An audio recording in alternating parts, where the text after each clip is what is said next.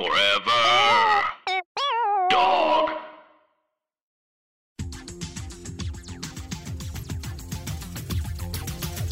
Oh, look at that. We are back. Hey, ho, best show here on a Tuesday night in May of twenty twenty-three. Welcome, everybody, to the best show.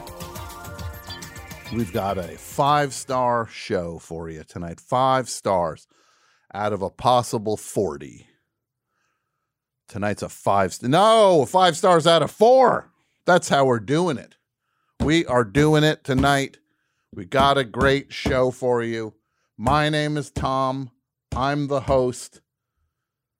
Get ready. We've got the topic is going to be summertime. We're going to talk about vacations, and we're going to talk about your your summer plans, your vacations, your bad summer vacations, your, your memories, all of it. Summer is uh, the operative uh, theme, and we will talk about it. The number is two oh one, nine eight nine, zero zero one two if you want to get in on the action. Will there be a surprise tonight? Who knows? Maybe. Maybe. Last week I said, oh, there might be a surprise. It's frickin' Joe Flaherty falls from the sky. Blows everybody's mind. Who knows what's coming this week? That's why you listen and watch the best show. Take it away. Play the theme, please. Best show. Best show. Best show. Keep on laughing with the radio on a Tuesday night. Tuesday night, when all the other days have got you down, you'll feel alright, you'll feel alright. Over on the best show. Over on the best show. Best show. Best show. Best show.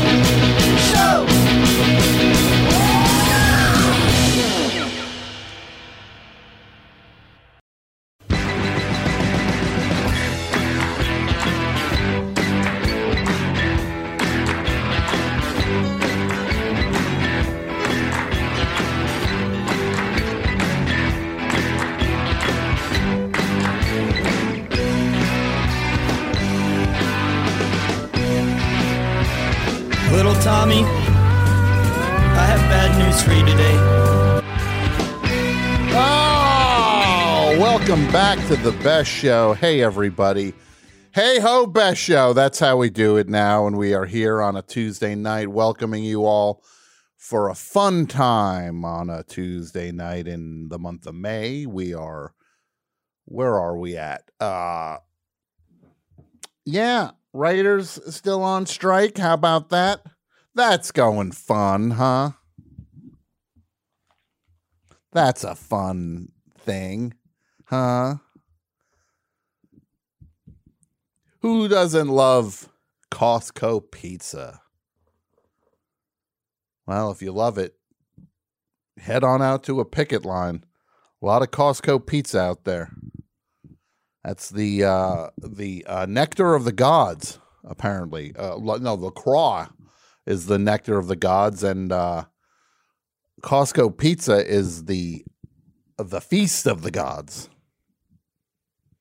Speaking of the gods, we just heard. Well, first of all, support the writers, uh, the studios. How'd you like when they booed that bum, that Zazlav? When they booed him, he was doing a. Uh, the commencement. Pay your writers. Pay your writers. He didn't know what to do. Nobody's ever yelled at that guy in his whole life. He got yelled at. I did like his sunglasses, though. Very cool look. Um, he's not your daddy's C E O. We just heard from Abba. Super Trooper. Title track from the amazing album Super Trooper. Often, you know, we love Agnetha above all. But you do need to respect and honor Anni-Frid as well. And that's why we play Super Trooper, to respect and honor Anni-Frid. Thank you. Again, the phone number, two oh one, nine eight nine, zero zero one two. And we got some kind of show for you tonight. This is a this is an old topic show, right? You know we love the old topics when we talk about it and we get into it with you. And this is going to be an old topic show. We're going to talk about summertime sadness. Now, some people would say that I got that summertime, summertime sadness. So, so, summertime, summertime sadness. Oh, oh, oh, oh. Yeah. And we aren't getting any closer to getting Lana Del Rey on the show. What's going on with that? Ain't heard nobody getting back to me on that. I'm throwing it back out to the listenership. The goal of twenty twenty-three is to get Lana Del Rey on the show. Ain't hear nothing. Nobody. Ain't nobody getting me nothing with this. Help. L D R or bust. That's what I says. Who's going to, yeah, thank you. So who's going to start cashing the, their chips on this one? All I do is cash my chips every freaking week. Come here. That's all I do. Is cash my chips. You start cashing yours. Help. Lana, I'm looking at the chat over at twitch.tv slash, slash best show for number four life, which you would know because that's how you're hearing the show tonight. You know, already know that's the U R L. Um, people saying, oh, Lana is too elusive. No, not on my watch, baby. Nobody's too elusive. It's like Pokemon up in this piece. We catch them all. We got to catch them all. Now, you know what we do. The beginning of the week, or the beginning of the best show, not the beginning of the week. Well, it is more or less the beginning of the week. We, I summon together the greats. Uh, I summon the other three together. Oh, hold on. What? There's a theme for the Four Horsemen, which is A P Mike. Are you here? I'm here, Lightning, Tom. One second. I am here. How are you, Mike? I'm good. I feel like I just spoke to you. Look at that. The pep in this guy's step. Frickin' this Benjamin Button. This guy. He's getting younger as the show goes on. And uh, la- I hear uh, Dudio, Jason Dudio Gore. How are you, Jason? I'm great, Tom. How are you? I'm good. I'm good. Now, uh, and Pat Byrne, are you there, Pat? What's up? Oh, wait, what is that? Sorry about that. My bad. What the hell was that? Now, I've been told that there is a Four Horsemen theme that I have. I've not heard this. Yes. Who made this? Jason, you made this? I made this today. Should we debut it now? Let's do it. Let's make like we have.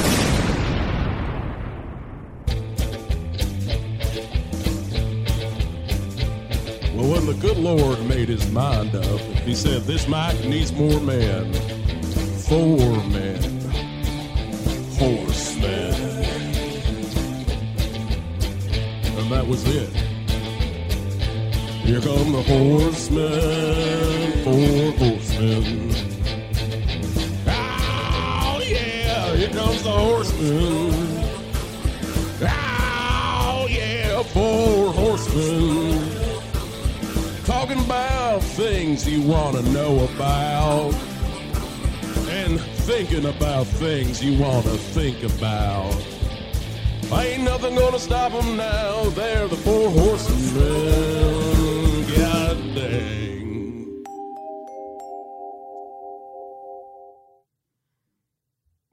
Wow. Song of the Summer, I think. Yeah. It was a very good, sh very good shot this year. Very good shot. Um, well, thanks, very good, very everyone, good this year. for being a part of that. There's no more time for us to actually talk now because that, I think, yeah. it was a song. Uh-huh. It was... I th I'm not sure what was longer, that or side two of Abbey Road. I, well, that's like a minute twenty-four. Uh-huh. Probably good for, definitely good for the podcast, I'd say. Yeah, that's good for the, that's, no, look, it's excellent, first of all. Jason. Thank you. Jason. I played everything. Uh-huh. Jason, you played everything really? on that? Uh-huh. Yeah. Wow. Amazing. Thank you. Nice. Jason, close your eyes. Okay. Put your hand out. Okay. Nice. Now look what's in your hand. Do you see it? six hundred thousand points. Oh, my God. I see them. They're huge. They are. I'm most impressed by the shuffle. Yes. Well, we were talking Johnny Cash on yesterday's Rubenesque. What do you, yesterday's Rubenesque? Now, wait a minute. Wait, what do wait. you mean? I mean the one that's coming this Sunday oh, on know. the Best Show Patreon. Oh, I know. I'm there. I'm playing along. Oh, it's I know. I know. Selling. We're selling the excitement. Yes, we recorded a new Rubenesque yesterday. It comes out this Sunday. Unbelievable episode. Get ready for this one. Yeah, this is going to be something else. It's almost three hours. It's about two hours and fifty minutes. Yeah. And there's video. It's a pretty good one. Actually, it's a pretty great one. Yeah. And when we talk about this bonus content, and who am I talking to by doing that? I don't know what I'm doing. When we talk about this bonus content, we've got the Patreon, which is where you support the show. Now, I'm going to be honest with you here. Yes, I know there are advertisements on the free version of the Best Show. You know what, though? Truth of the matter is, in podcasting, there's advertising in no, no, no bueno on that. It, uh, podcasting advertising. It's uh, not so good, not so hot lately. And it's not a Forever Dog thing. It's not a Best Show thing. It is an industry thing. So the Patreon truly is how the Best Show keeps the lights on, because we reinvest that money. Uh, nobody's getting rich on it. And we put the money back into the show because we got video. We got this. We got audio. We got all these things, all this bonus content, we're reinvesting in the show. So when you support the Patreon, you know you're helping with the Best Show, but you're also getting in return Rubenesque, which is the Rick Rubin recap podcast that we do going through each album. And this batch is rough, right? Yeah. How rough is it? Well, there's... Name one record from this batch just to give everybody an idea that we all had to listen to from beginning to end. What is one to just tell people so they realize that we are walking the walk with this stuff? God Lives Underwater Empty. Yes, the band God Lives Underwater. Um, yeah, so there's Ruben. Yes, and the, so get ready for it. That's this Sunday. Rubenesque. There's Ahoy, which is the the fish sandwich review show. A new episode just went up on that. Uh, uh, S and W Q and A, which is the Sharpling and Worcester question and answer show. Those are up there. You can send in new questions for that. We're going to do it. We'll do an upcoming one uh, for that. There's Make Mike Marvel, the, the, the breakout podcast, the one where A P Mike and Brett Davis go through each and every Marvel movie. They just watched Thor, The Dark World. Yeah. R rough stuff. I'm, that's a rough one. But I had a lot of fun. I had a lot of fun on that particular episode. That was a fun one, even though the movie is terrible. Sometimes it works yeah. out that way. Yeah. That is how it goes. So I'm glad you're having fun with. And that's also, you get the ad-free show. five dollars gets you the audio. ten dollars gets you the video, and you get so much. Every Sunday, new things go up. We make it happen with this. So what's going on, every, what's going on, Horseman?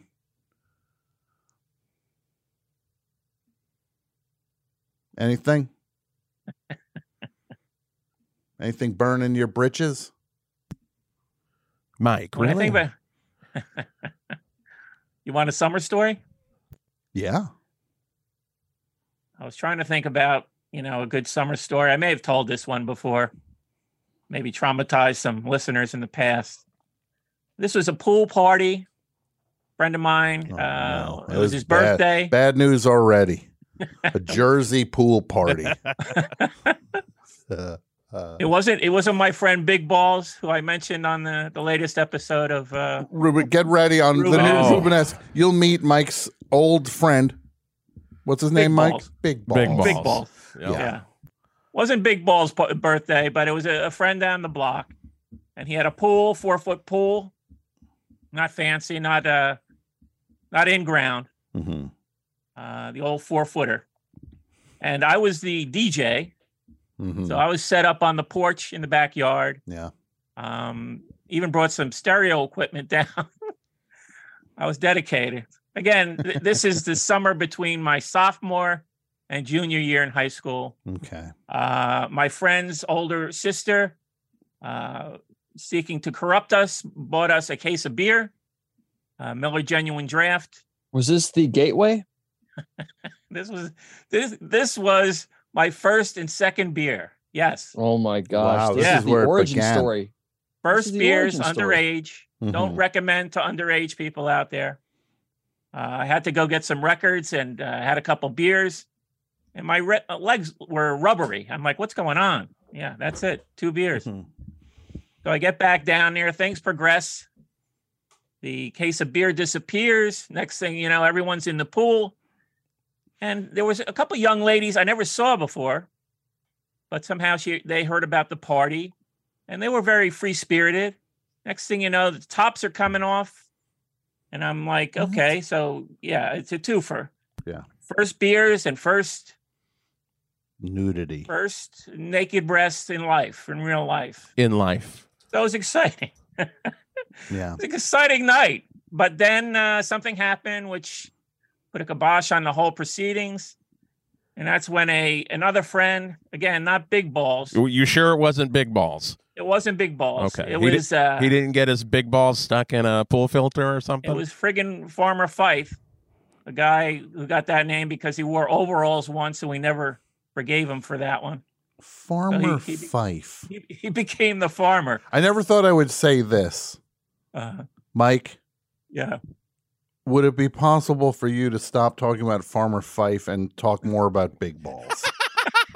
Oh, man. I could talk all night, night about Big I Balls. Just, I just, yeah. I don't. Farmer Fife is so upsetting to me. Uh, well, that I, it was I'm, upsetting by to me. default. I want you to go back to your your buddy Big Balls. Well, it's it's important to note that this farmer later went on to create uh, the hit band uh, Tribe Called Quest. Yes, he was. Yeah, Fife Dog. Finally, Farmer Fife Dog. So okay, so this is all happening. What did what does Farmer Fife do? Well, Farmer Fife does, decides he's going to do a handstand, mm-hmm. literally C blocking me. Mm-hmm. In a four-foot pool, just imagine doing a handstand, what's above the, the water line, and he's blocking my view. So, yeah. C blocked in a four-foot pool is my favorite thirty-eight Special song. Yeah. C blocked so, yeah. in a four-foot pool, y'all. um, then everybody jumped out of the pool. So everybody out. So this... This was the, some would call this the chick who debut. It was. That first chick when you crack that first beer. And what were you spinning at that thing? Let me guess. Let me see if I can guess. Uh, Elvis Costello. That's, that's, yeah. Yeah. yeah. That's in there. Uh, probably some hard rock. You're probably playing some, some Led Zeppelin. Yeah, I may have. I, mm-hmm. you know, the, the weird thing is, I'm I'm I'm mainly thinking of somebody who's uh, sort of alongside Elvis Costello, you know, Graham in that Parker. sphere. Who? Nick Lowe. Y- yeah, no, Tom said it already. Graham Parker. Yeah, Graham Parker. Yeah. You sure they weren't taking their tops off to put their clothes in their ears? You don't like Graham Parker? Come on. Were you playing Howl Local Girls? Howl and Win? I think I was playing Howl, Howl and Win, like, or E-Treatment. Like, he's just fine. He's just fine. I'm just kidding. I'm just joking. It's a comedy show. It's a comedy yeah, show. It. I get we, it. We're here for laughs. Uh-huh. So are you in touch with any of these characters still? Fife, uh, Farmer Fife? No, Farmer Fife, uh, he, he was dispatched not too long after that. Okay. Um, but uh, the guy who threw the party, uh, I'm still in touch with. Okay. And God help me for saying this. Are you still in touch with Big Balls? You said it, not me. Uh, yeah, uh, remotely, not really. Through friends, I get I get secondhand information. Okay. Well, please pass along my updates? regards to Big Balls. Please and... send Big Balls my regards. Yes. Now, people are saying uh, that they want Big Balls to call in. I want Big Balls to call in. Yeah, I'll work on that. I'll see if I can. I wish. I wish. The, uh-huh. Look, from your lips to God's ears. God, God's ears. Uh-huh. Yeah. Actually, now that I think about it, I've told this story before. Uh, Michael, I want to kill you. Mike, I was going to ask if this was the story that that came from. That is Big Balls. That Michael, Big Balls. I'm going to kill you. Yeah, that was Big Balls. It was? Yeah, I never, Michael, I never gave that detail. I'm going to kill you. Yeah. Yeah. So we've yeah. had some friction in the past, so yeah. In the chat, somebody's saying, and they're probably right, with my luck, we'll get Lana Del Rey here, but Big Balls will also be in the studio. Let's scare, scare her away. Yeah, Big Balls, how are you? Lana Del Rey, what? Well, this is exciting. I'm serious. This episode of Rubenesque, which comes out on Sunday, is amazing. So subscribe to the Patreon, patreon.com slash the best show. That's how you support the show. And again, we're just trying to keep this show going, baby. That's all we're trying to do.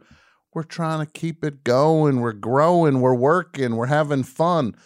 And now I say, horsemen, oh, God. Stand down and stand by. You got it. Um. Yes, yes. You know, I always do my W C Fields at different points. Um. One other piece of business I want to tell you all about. Guess what, everybody? You've wanted this for years, and now it's about to make it happen. It's official. I hear this.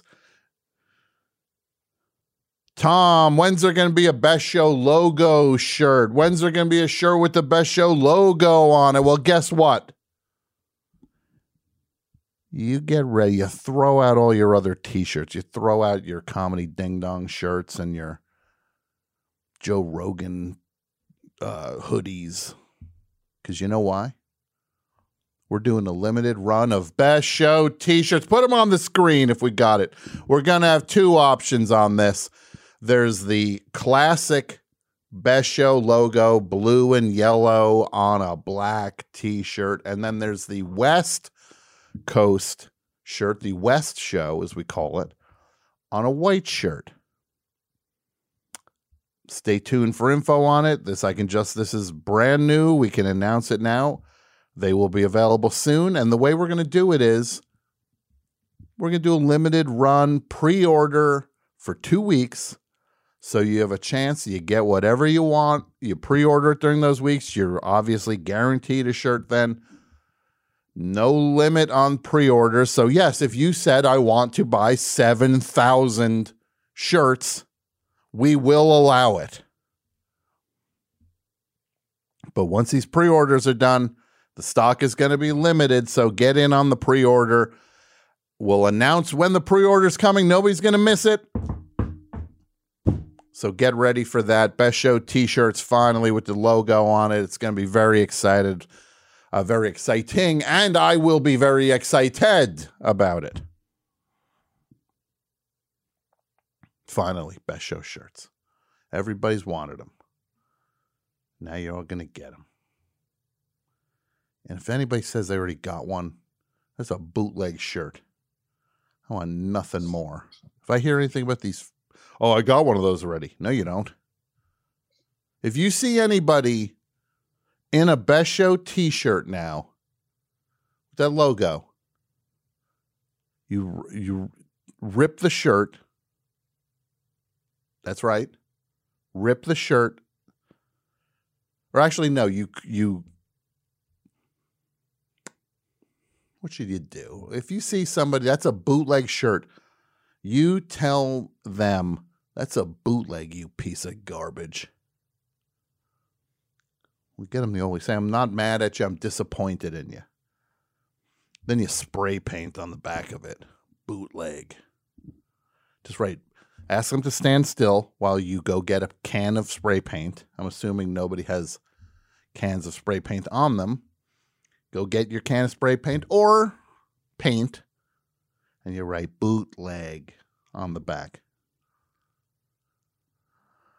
Yeah, don't bootleg Best Show stuff, huh?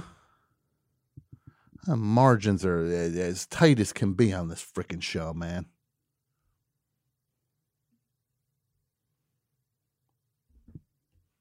And, all right. All right. Hold on. Hold on. Super Trooper, lots are gonna find me like I don't know. Right? I love it. Abba. Got to see that Abba hologram show in London. I've heard people talk about this hologram show. They go there and they're all cynical. Within five minutes, they're bawling their eyes out.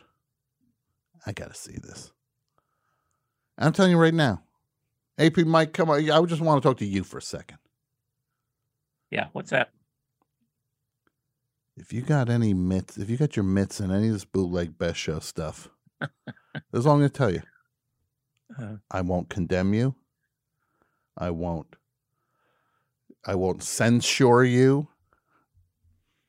You know what I'm going to do? I'm going to flood the market with bootleg egg foo what merchandise. You know what? I, I was just uh, going to ask you, Tom, would I would it be okay if I I got on your coattails with a shirt for egg foo what?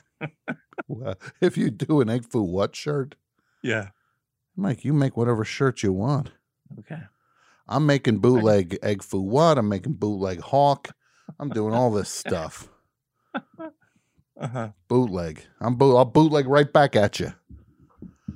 No, I told you the story. That uh, I, know, I know. I'm just giving you the business. I know. I'm just telling you. Tell your friend. Tell your friend. Uh, yeah. Tell him uh, the, the the game's over. Yeah, tell no, him, I cut him off. I cut him tell, off. You tell him the party's over because Mike had some guy who was making shirts because there was no shirt. They didn't exist. Uh-huh. He'd make one. They were they were not. He would make. Oh, here's one here. Here's one there. Very, very uh, a minimal thing, but now official. The shirts are official. Thank you, Mike. Let me look here what I got going here. Um, yeah, I'm looking for a call on the line. I don't see one. Oh, wait, is it? I'm being told... I'm being told. Famous person on the line. Famous person on the line. I'm being told. There's a famous person on the line. Is this true? Hello? Hello? How do I how do I bring this up? Anyone? It should be coming through. Let me double check. I'm being told somebody is on hold. Oh. I don't know how to take them off hold. Uh, and this is Andrew, by the way. Andrew's the engineer. He's the fifth horseman. Oh, thanks. Get ready for that. I, I don't want to bestow that on you yet. You you got to still earn it. I Try now, someone. Tom. Yeah. Hello, Best Show. Hello. Hello. Hello. Hi. Who to whom am I speaking? Uh, this is Paul from Los Angeles. Paul from Los Angeles. Do I know you, Paul? Yes, indeed. Uh, I don't think so. Long-time listener, first-time caller. Okay, so this is not the famous person on the line. But I want to. No, talk. no, sadly not. I'll talk to you, Paul, while we ah. sort that out. How are you doing, Paul? Yeah, I'm. I'm doing okay. So applying for jobs, uh, usual early week stuff. Yeah. What What kind of jobs you looking for? Uh, probably just anything other than the one I'm in now. Uh, uh, yeah. Looking for some admin stuff at U S C. I was looking for maybe something uh, in entertainment, but with the strike, uh, don't feel like doing that right now. Yeah, I don't know if there's going to be a yeah. whole lot of that now. Yeah, exactly. So, look, first of all, I wish you luck with your job hunt. Mm-hmm. Thank you. Do you have a story for us? Uh, yes, I do have kind of a sad summertime story. It's not vacation related, but it did happen in the summer, and it's one of those in hindsight that still kind of sticks uh, in my craw a little bit. Okay, because we're talking so, about summertime stories, vacations, summer bummers, mm-hmm. everything, uh, vacation, summer plans you might have. Memories? What do you Yeah, this is kind of a uh, yeah, this is kind of a summer bummer one. So okay. This is back in the summer of two thousand two. Um, I had just graduated high school, and I had gotten into I grew so I grew up in Maryland and D C, and um, in high school uh, I discovered Fugazi and became a huge fan. Like okay. uh, they become one of my favorite bands. Uh, and you know, the, this is around the time The Argument had come out, I think. Like uh, like my last couple of years of high school. So, uh, and even though I grew up near D C, I was from a place called Frederick, Maryland. So I was like an hour, forty-five minutes away. I think like an hour away from D C. Okay. And sadly, uh, I could never make it to any shows out there because, you know, my parents went, were kind of like iffy about letting me use the car, a little strict in that sense. So I never really got to go to shows all that much. And, you know, nothing really came to my hometown. Um, anyway. So in summer of two thousand two, uh, I had gotten into school in uh, New York City. Okay. Fancy. And, uh, fancy. Very yeah. fancy. Yeah. And so the way that they did uh, did this for incoming freshmen that year is um, they did a s- small weekend summer orientation kind of thing for all incoming freshmen. And they did it three different weekends. I think like June or July, but there are three different weekends and they just randomly chose me. So they, uh, the weekend that I was chosen to go for this orientation weekend where we, you know, register for classes and kind of take general education tests, that kind of thing. Uh, Fugazi was playing a free show at uh, Fort Reno Park in Washington, D C. And I was, you know, really upset that, uh, I was going to miss this free Fugazi show, which, um, you know, since I was eighteen, like, and is that summer, like, I'm sure I would have been able to take the car and go out there and enjoy the band. Mm-hmm, so mm-hmm. sadly, I couldn't because I had to go to the summer orientation. And, you know, my thinking at the time is, oh, you know, I'll just catch him next time. No big deal. And that show that they played ended up being the absolute last Fugazi last time Fugazi played. Oh, like brother. The last show. Yeah. Oh and no. They have not. They not that, and it wasn't announced like that. You know, like they. You know, there's never any announcement of them splitting up. Mm-hmm. Nothing like that. It was just kind of like, oh, Fugazi's playing. You know, The Argument just come out. Oh, I'll see him again. And that was yeah. absolutely the last show that they ended up playing. The literal last Fugazi show, and you're just like, I'll catch him next time. Yeah, yeah. At the time, I'm like, oh, you know, this sucks. Like they're playing mm-hmm. a free show near me, but yeah, you know, I'll, I'll be in New York. I'll catch them next time they come around here. And nope. Well, I have some exciting news for you, Paul. I don't know if you oh. were on the internet today. If you saw this, uh, I, I was. I, I did not. Did you hear about? There's a tour this fall. It's Coldplay and Fugazi. Are hitting the road together, co-headlining. Dun, dun, dun, dun, dun, dun, Are they gonna?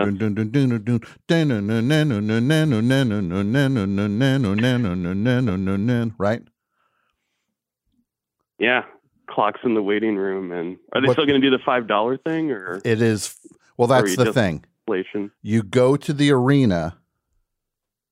It's five dollars to watch Fugazi, and it's seven hundred dollars to watch Coldplay. But the thing is, will they allow me? Yeah. No, this is the trick, though. It's not seven hundred dollars to watch Coldplay. It's seven hundred dollars to leave. I was afraid of that. Yeah. Yeah, that's tough. Yeah. Oof. So I think it's a good pairing, though. Yeah. And then they come out at the end and they do a giant jam. Roll over Beethoven, right? I'm going to write a little record, going to mail it to my local D J. First of all, you're going to write a letter to a D J, right? I'm going to say a yeah. record I want the D J to play. How dumb is this song? Dear D J, would you please play the song that I'm currently singing? I think they're requesting Roll Over Beethoven. The song Roll Over Beethoven might be about how, can you play the song I'm currently singing? I'm making this song in front of you. Will you play it? Even if that's not the case, you're writing a letter with D J. What, do you sit in front of your radio all day? D J gets the letter. Yeah, okay, I'll play it for you, kid. How do you know when he when he plays? Not even in front of your radio when or he she. Play it. There are. Ladies are DJing these days, too. Sisters are doing it for themselves, guys. We got, this is a new world. But yeah, what are you going to sit at? I wonder if the D J got my letter. Right? D J. Yeah, I'll play that record for you. What do you want me to play? Uh, Smoke Gets in Your Eyes? I don't like it. I don't like it. Yeah, there's a little, little weird time thing going on with that. Yeah, all right. I hear you.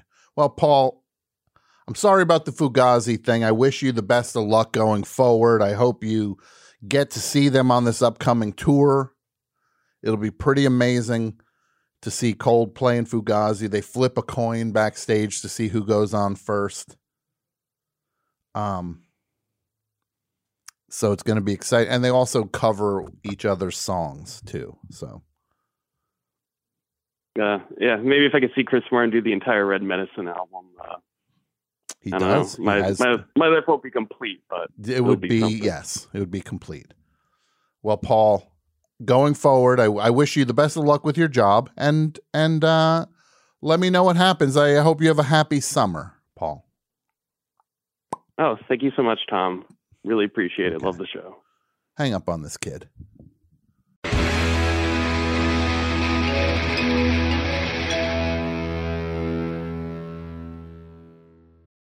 Hi, everybody. Tim Heidecker here. We have a brand new Office Hours that just came out of the oven. We've got legendary psych rocker Ty Segall.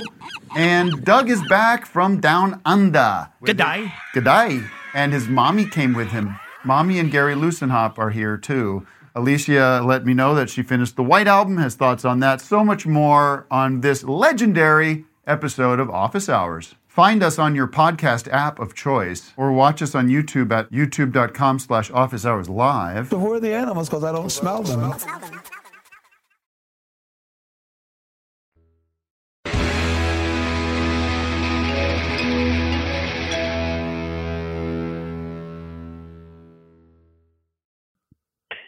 And now I'm being told officially... Famous person on the line. Famous person on the line. Here Being we told we have a special guest swinging by via the telephone. Hello? Hello, special friend? Yes? Welcome to the show. Hello. This is... Oh, I know that laugh anywhere. I know that laugh anywhere. Patricia Arquette. D J bootlegging lady. Oh, no. You're bootlegging my merch also.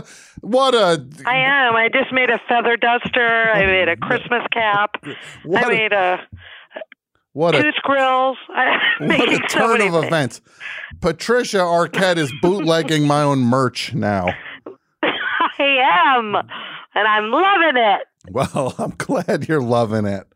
Uh, somebody, somebody's having fun. Just steal. Well, that's fine. Now I'm going to start with the. We're going. We're going to start running off some Boyhood merch now. I'm going to do my own Boyhood shirts, and the one I'm going to do now, I'm going to do some Severance shirts. You know what? Then I'm going to say to you, that's a bootleg, you piece of garbage. There you go. Okay. okay. Yes, that's fair. You piece of garbage. It always stings when you say you piece of garbage. Because worse than even a curse, like something like that. Like when you say to somebody like, right, stupid. Like stupid is one of the most hurtful things you could call somebody. Like. I've called people stupid, have you? Oh, yeah, of course I have. You see who I'm surrounded by. Have you ever by? called someone a piece of garbage? Really? Sincerely? Have I? Probably not. Probably not. This might just. Neither have I. But this... I'm starting today. Mm-hmm. Today's There's the day. always today to start over. It's the first day of our lives. We get to call people a piece of garbage. Now, Patricia Arquette, you have a new show. And this show, it's called High Desert, and it's on Apple. Oh. It's on Apple T V. This is the, this show is everything I want out of a show. It's the greatest. I've watched three episodes of it so far, and for you, I gotta say, this is a tour de force. Aw, thank you.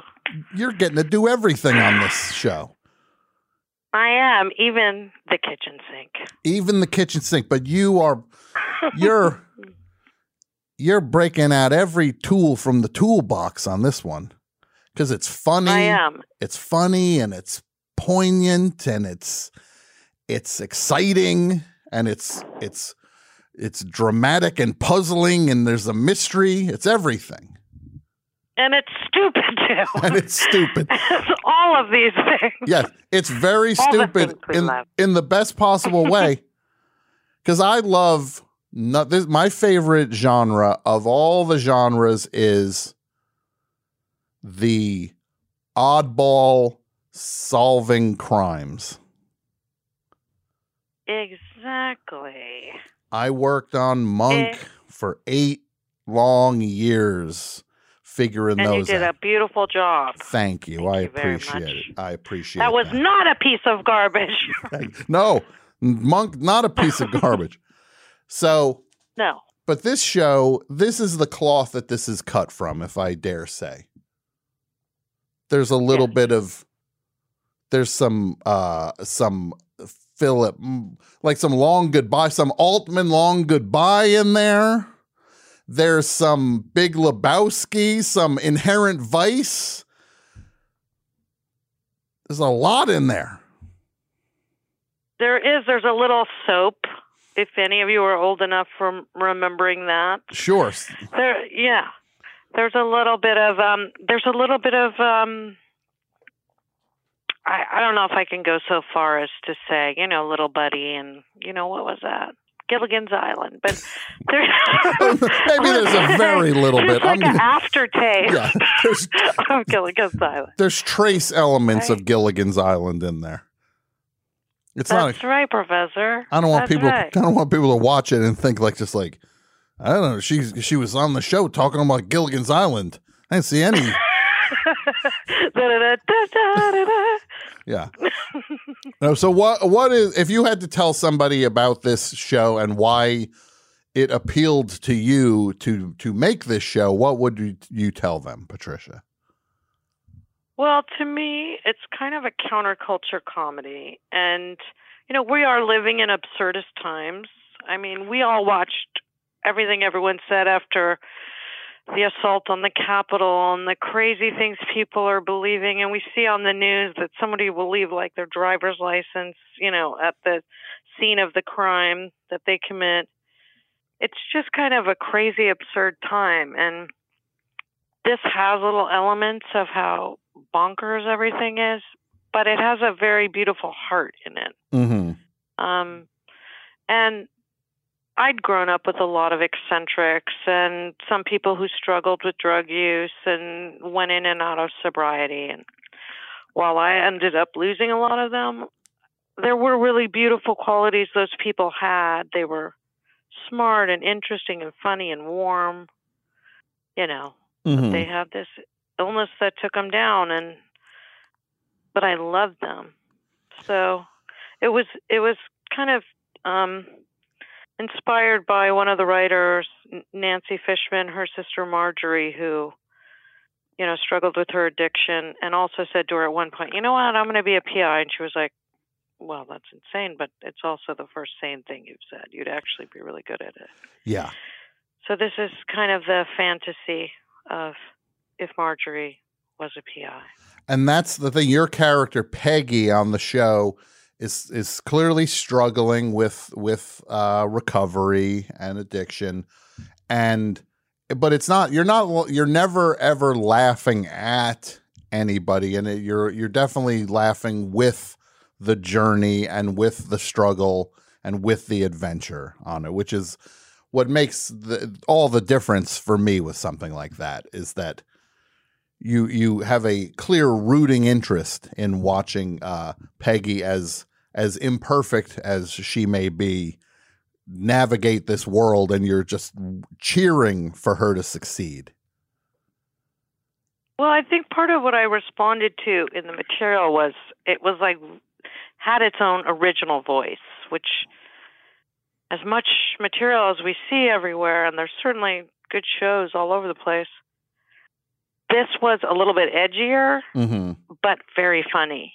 And it was clearly original, and they had their own voice, these writers, that is a different kind of sense of humor that's a little off-kilter, which is more in keeping with my own sense of humor. Mm-hmm. And so I I really like that, and it's it's completely committed to what it is. Yes, it, which is a piece of garbage. No, no I'm just kidding. No, it's yes. not. This is not how we. The opposite this is, of a piece of garbage. Exactly. This is not how we promote things, Patricia. Generally, okay. You want to bring people toward the show, not not go. And by the way, it's a piece of garbage. I didn't mention that. It's, no, it's great. It's not at all, you it, liars. It's so funny. And and you, in this, I also got to give you credit. Those sunglasses you're wearing in this, this you should never take them off. You should be I walking agree. around in yellow frame, yellow tinted lenses all the time. Yeah, let's look at the world through sun-colored lenses, you know? Yeah. I mean, Peggy is a real fashion, uh, fashion, you know, she loves fashion. She makes yeah. her own fashion. She's living in her own reality, mm-hmm. and she's going to make make the world, you know, uh, look like her, her own way, fit into her own way of seeing things. Yeah, and the, uh, what are... The, Tell me about the thinking of some of these these uh, fashion choices on the show, because there's some some I it's like uh, there's some things that reminded me maybe that Missus Roper might have worn. There are Miss Roper moments. Mm-hmm. Then there's also moments where she's in heavy, and also there's some stuff that got cut out that's so funny. I mean, there's stuff that in the show right now where Uh, she dresses up like to be a P I, and her idea of what is that. Mm-hmm. So that goes back to like early movies of the seventies, kind of uh, a little bit of Angie Dickinson around the edges. Sure, you know her her kind of raincoat and her floppy hat. And then there's the Miss Roper muumuus. Her pioneer tail look. Yes, now because that's the and other thing. Bonnets. This is taking place out in the Palm Springs area. So you've got Peggy is working at basically Pioneer Town out there, which is exactly. the western. It's the it's the it's a western ta- uh, tourist village, and being and performing in the the the the stage like the like the the little productions in the saloon. Was yeah, exactly, and it's a fun job, and it's a whole world, and it's kind of her one of her satellite families mm-hmm. because she she hustles everybody because she's a manipulator like. Most addicts are, but she is kind of a double winner because mm-hmm. she also is a bit codependent. So she's always trying to take care of everybody and mother everyone at the same time. Sure. Was this your first, is this your first go through, uh, run through with, with in the Moo-Moo world?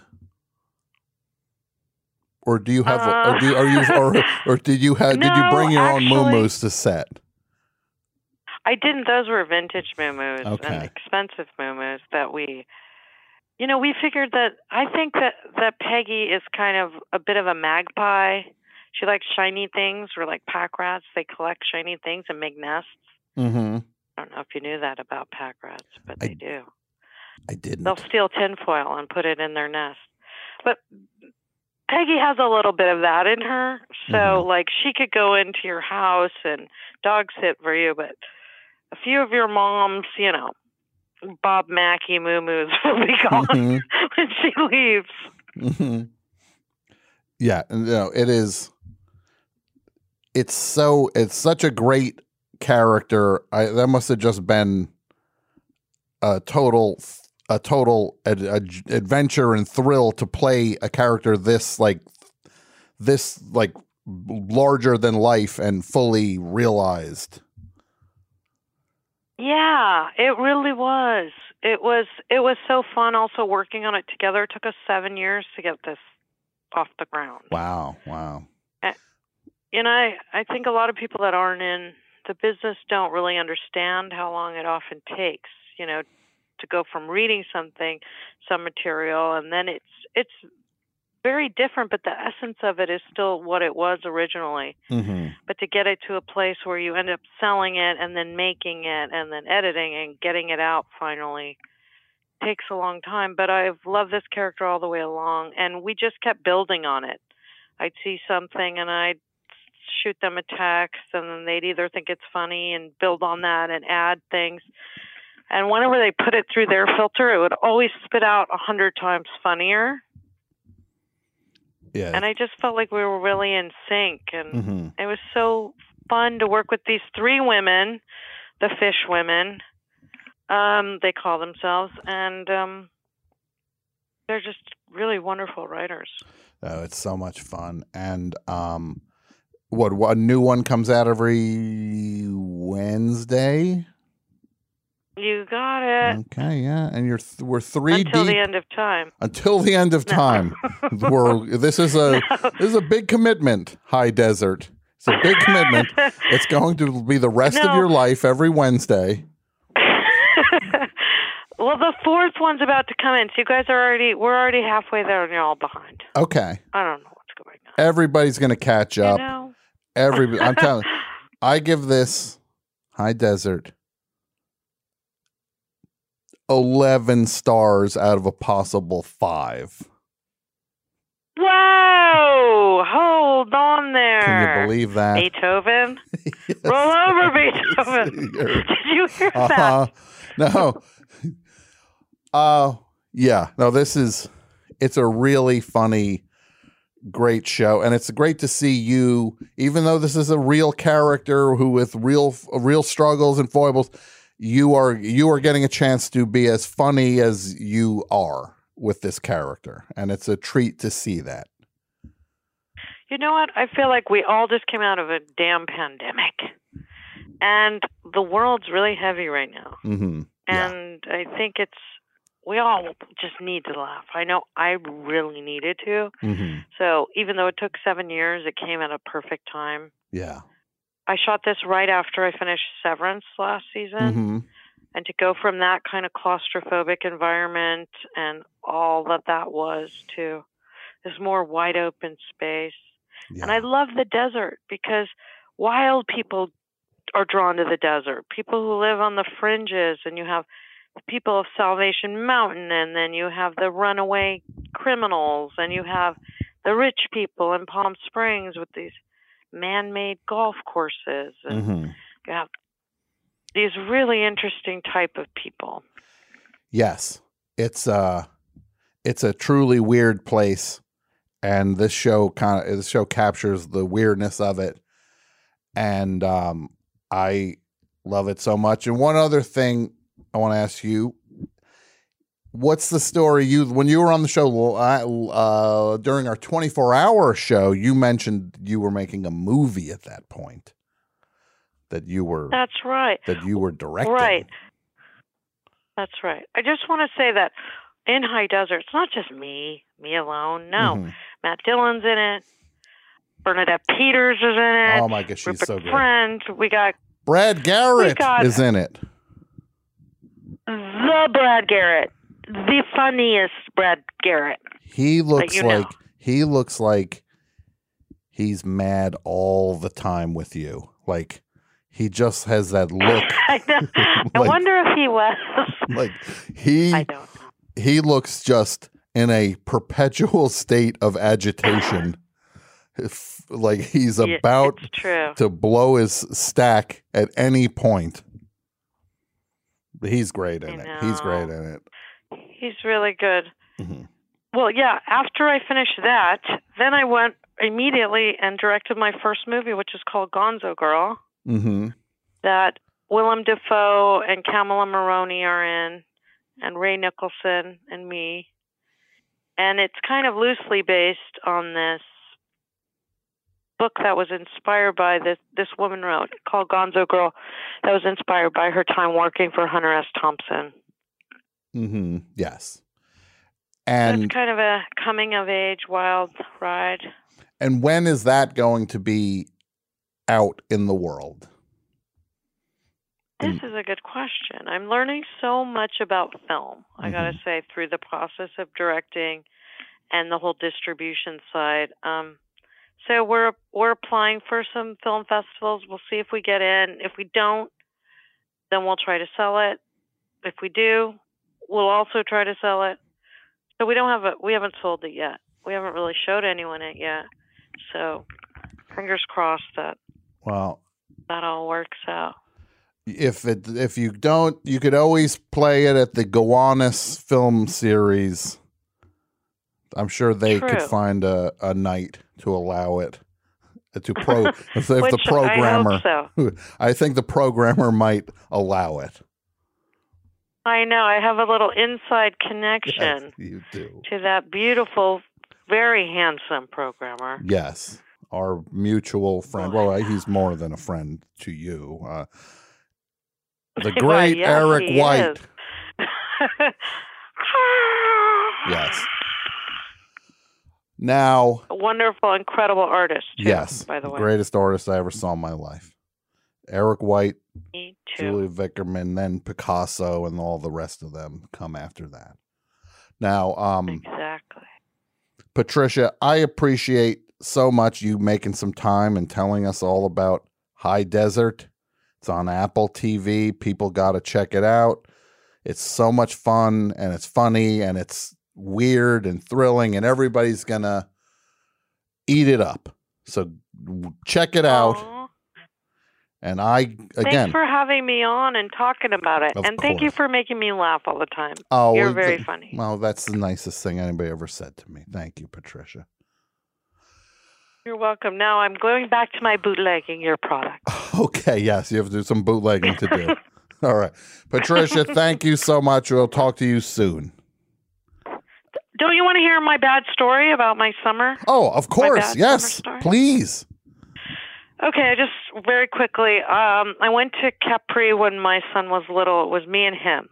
And mm-hmm. we were alone together. We went swimming in this, like, I don't know what it is, the Green Grotto or whatever. Anyway, the next day I had a horrible ear infection. It was August. and that all the doctors were on vacation in Italy in okay. August. Mm-hmm. So all they had was an O B G Y N who came and looked at my ear, and I was in excruciating pain, and he gave me some drops, and the next day blood was pouring out of my ear. Oh, no. And I was like to the hotel, like, this is getting worse now. And I was in horrible pain. And I bought my son Enzo the, sh- the biggest Lego set on earth so he could play with that while I was just there losing my mind. And then I was calling the hotel like, please, I need another doctor. And they, they couldn't find one. And I was like, morphine. Morphina, morphina. I thought I was an addict. And so I ended up going to the hospital there that was run by nuns who didn't speak any English. And again, I was morphina. they, they were looking at me with this little boy next to me, my baby, who's holding my hand. And they were like horror in their eyes. So I called my friend, and she was Italian. She's like, baby, I can't find anyone. They're all on vacation. So I said, okay, that's it. I know you're not supposed to fly with an ear infection, mm-hmm. but I have got to get home. So I just flew with this excruciating, oh. bleeding ear. Lower. And it hurt so bad. When we landed, when you go through that pressure thing, it was mm-hmm. like, pop, and I was like, ah. That is hell on earth. So that's my summer story. That's your summer. On that fun note. Thank you for having yes, me. Of course. Thank you, Patricia Arquette. We love Thank you, and we will y'all. talk to you soon. Okay, love you. Okay, okay, bye. All right, bye. The great Patricia Arquette. How about that? See, best show. You, you don't even know which way it's coming on this show. Stars and everything. Run this thing for a minute. We'll show a second as High Desert while I set up the next uh, part of the show here, please. As you can see, it's a really great neighborhood. Oh, yeah, it's a great park. The house has great phones.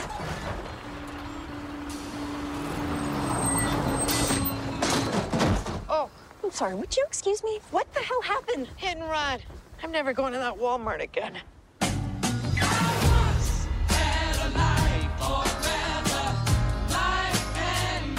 We supported you while mommy was here, but ain't happening anymore. I told you, I'm a private investigator now. You're just gonna have to hustle. I need a hustle. No, to hustle. This is the time, Peg. You're a phoenix, baby. I know. What are you supposed to be? A real P I. What are you playing at? I'm not hiring. I'm a natural detective. You need me, and I need this job. Be here Monday morning at nine a.m. I don't get up before eleven. When I had money, we all had money. From dealing drugs.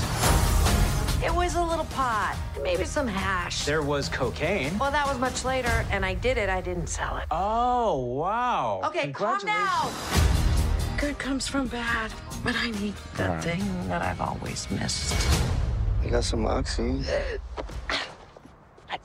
No! I'm on methadone. Creep. You don't think things are going to change that fast. But they do. All right, let's fade it down. Fade it down. Amazing, everybody. You can check this out. You can stop it. That's great. High Desert. Check it out. Next week on the show, I'm going to tell you all about while we get this squared away. That we're going to do another uh, monster list show. Get ready for this one. The twenty-five best movies of all time. The twenty-five worst movies of all time. That's what next week is going to be. That's the list. The top twenty-five best movies. The top twenty-five worst movies. One list covering both ends of the spectrum.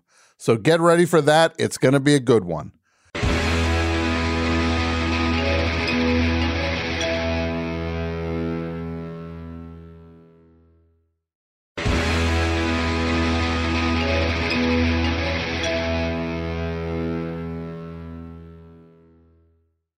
Okay, we got some hot phones, busy phones. Let's go to them now. Hello, Best Show. What up, douche? Floptron twenty twenty-four in the his house. I know who this is. The plot. No, you are you. What model of Ploptron are you up to now? Well, that's the thing. I, I like changing the model number of the Ploptron every time I call in. So it's it's up to twenty twenty-four. You always want to be a year ahead. You you you do always want to be a year ahead on the model of robot that you're claiming that you. This is Darren, who I work with over at Consolidated Cardboard. Although I don't see you that much because you're, you know, you're handling the West Coast account. Yes, we so we, lucky, and we don't overlap in face as much as we used face to face as much no, as we used to. Yeah, no, yeah, but man, look at you talking to big T V stars, Patricia Arquette. Mm-hmm. Yeah, it's pretty I, exciting. I listened to it, and you are really good at interviewing. It's so weird because it's a real. It's a real far cry from when uh, you got all tongue-tied when we met DeForest Kelly at the Newbridge Planetarium in nineteen eighty-two. I, I didn't think you were going to get one word out. Yeah, that was... Uh, okay, okay. Look, maybe not my most confident moment. Right. But it's DeForest Kelly. It's a big deal. It, yeah, it was. I mean, we both. He was our favorite guy. He was our favorite on, on that uh, crew. He really was, and I just, I. It's like you get ready for it, and you get ready for it, and then all of a sudden he's there in front of you, and you're just like, "That's effing DeForest Kelly right in front of me." Yeah, yeah, and and it should be known we were the original Bones Brigade. That was our fan club for him. Yes, you know, he was. He was Bones. Yeah. Remember? Yeah, I well, yeah, do I remember? The, skateboard, the skateboarders took our name. Yeah. He did not seem as impressed by us, though. He seemed really annoyed by me, especially, which really hurt. It was a strange one. He was... But, yeah. He just was like... that homemade t-shirt that I, that I made. Yeah. He, he, like. he didn't... He didn't... You know, there's those things where you think it's like, well, this will get them on our side. And every time yeah. we dropped one of those, it got him more not on our side.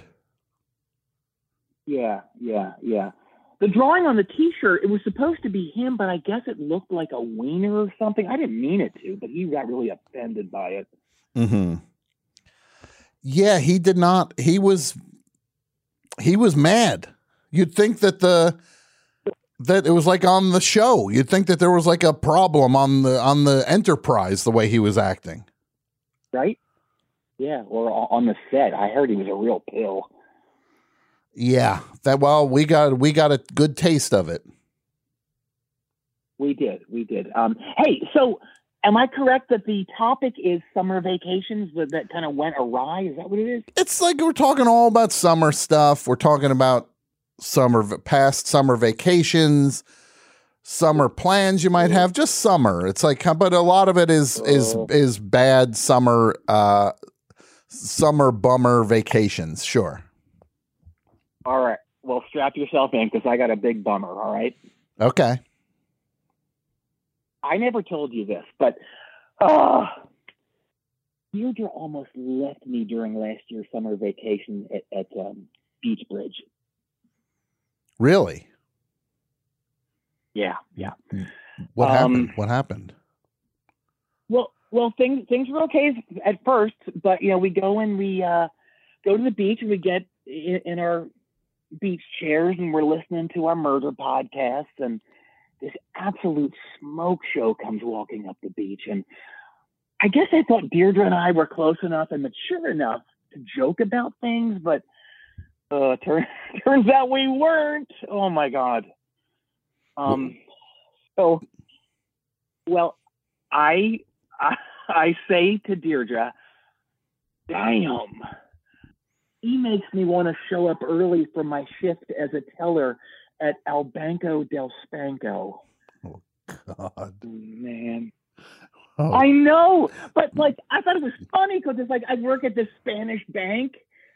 And, you know, there's obviously the, the other connotation, but, oh, my God, she did not like that. Yeah, well, when you say El Banco de Spanco, you you you're not giving. Del Spanco. What's that? Uh, Del Spanco. Del Spanco. El El Banco yeah. Del Spanco. That's it. Oh, you've heard of it. You banked it? No, I don't. I'm repeating what you're, okay. Darren. I'm. Oh, okay. I'm just oh, saying I you're not. Know. There's not a lot of. There's not a lot of wiggle room on that one. Okay, fair enough. Fair enough. Which is also what she said. What? Um. So oh, yeah, she didn't like that. So um, to get out of that conundrum, I, I knew I had to say something extremely deep and complimentary about her. Mm-hmm.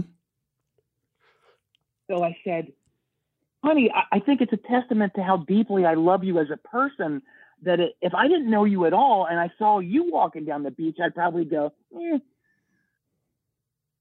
Well, oh, da- Darren, wow. No, but but see, then she got mad, and, and I told her, I no, I don't. It means I don't care that you're not super hot, and that made it worse, Tom. Yeah, this is bad. It was real bad. And then she was so mad I had to sleep for the next four nights in an inflatable raft in the driveway. Why, why in the driveway? I guess she wanted the neighbors to know that I was in the, in the, in the not the doghouse, but the, the raft house, I guess. Yeah. So, well, I guess they, they must have known, huh? Yeah, and speaking of dogs, every neighborhood beach dog came to that raft well after midnight to pee in it while I was sleeping, and, and some just came to fart in it. Hope I can say that on the air. Well, you just did. So they, yeah. they, yeah, they didn't. They that's what the dogs did, huh? Yeah, yeah. It's like they knew I was I was a bad egg. I don't know, Darren, but um. I know, I know. But, you know, all is all, all is turning bright with the news I'm about to lay on your ass. Are you ready? Uh, yeah, I am. Well, first let me say, I know we both have prayed this day would come, and it finally has. Okay, I'm not sure if we... Uh, I, I want to see where this goes. They're finally releasing... The New Jersey's Got It Volume two compilation our hardcore band Ambivalent Psychosis appeared on, and it's time to get back together. Well, Darren. Isn't that the greatest? Uh, the... You can't find the words. I, I knew you'd be excited, but I didn't know you'd be that excited. Hmm. Wow! Well, this is how you were with the DeForest Kelly. I, it's all. A, it feels the same. I now feel like DeForest Kelly felt looking and hearing you. What? Uh, this, no, this, man. Uh, people, okay, what? For the audience, Bio Records is, is back in business. Bio Records is back. Yes. So for people in, what what are we talking again, Darren, eighty-five, eighty-six? Is that about where we are? We we, we formed in late eighty-four, and, and we kind of, uh, you know, we got our chops up. We got our band together, uh, and unfortunately we played only one show in, in late eighty-five, yeah. Yeah, and our, our band was Ambivalent Psychosis. Oh, boy. We were great. Come, we just didn't have a chance, Tom. And I'll tell you, many people are saying our song, Officer Harrop Sucks, is the best thing on the comp. So it's uh, it's coming out. Coming out, yeah. And I got to say, man, I listened to Officer Harrop Sucks today for the first time in a while. And, man, it's got everything. Like all the best hardcore songs. Starts with a barely discernible super fast bass intro played on a Rickenbacker, so it's super thin sounding. Oh my God, it's like butter in my ears. Can't get enough of it, want to eat it. Just, yeah, that's uh it's a very specific uh sound. So great. And you know what's weird? What's that, Darren? that Officer Harris is still on the force after all these years, but still only a regular officer. He never made it to a higher rank. Never got promoted. No, no. And I have to ask this. Uh-huh. Is he dumb? Is he dumb? Is Officer Harris dumb? Wow. I never thought of yeah. it in those, uh, on those terms. Yeah, well, he here's might. Why I bring this up. He uh, might. Go ahead. I want to hear your. I I once saw him on his break in his cruiser, and he was reading an Archie comic. It was like his break, and while he was reading, he was moving his mouth like he was reading it out loud to himself. Sure. And then, like six six seconds later, after he after he would stop reading out loud, he would. It was obvious he was thinking about what he just read, and then he would laugh. For an Archie comic. How long was it yeah. taking him? Do you, could you track how long it was taking him to read like a page? Yeah. It, uh, well, I, I, I watched him for probably like a good ten minutes, and I think it was just one page. Wow. Yeah. You know, Darren, At, I think he's dumb. You know what page it was, Tom? What page?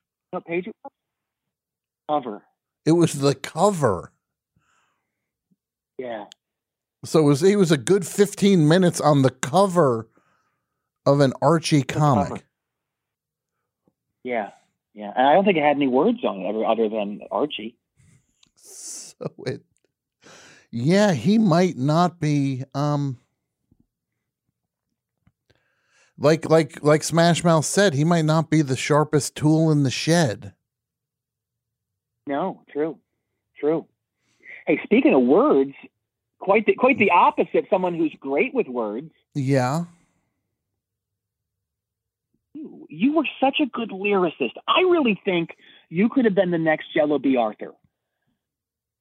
The what? Uh, Jello B. Arthur from the Dead Kennedys. Good Lord. Jello, really have lost touch. It's not. It's not. His name is not Jello B. Arthur. What is it? Jello Biafra. Get ready to suck those words. Ed Kennedy.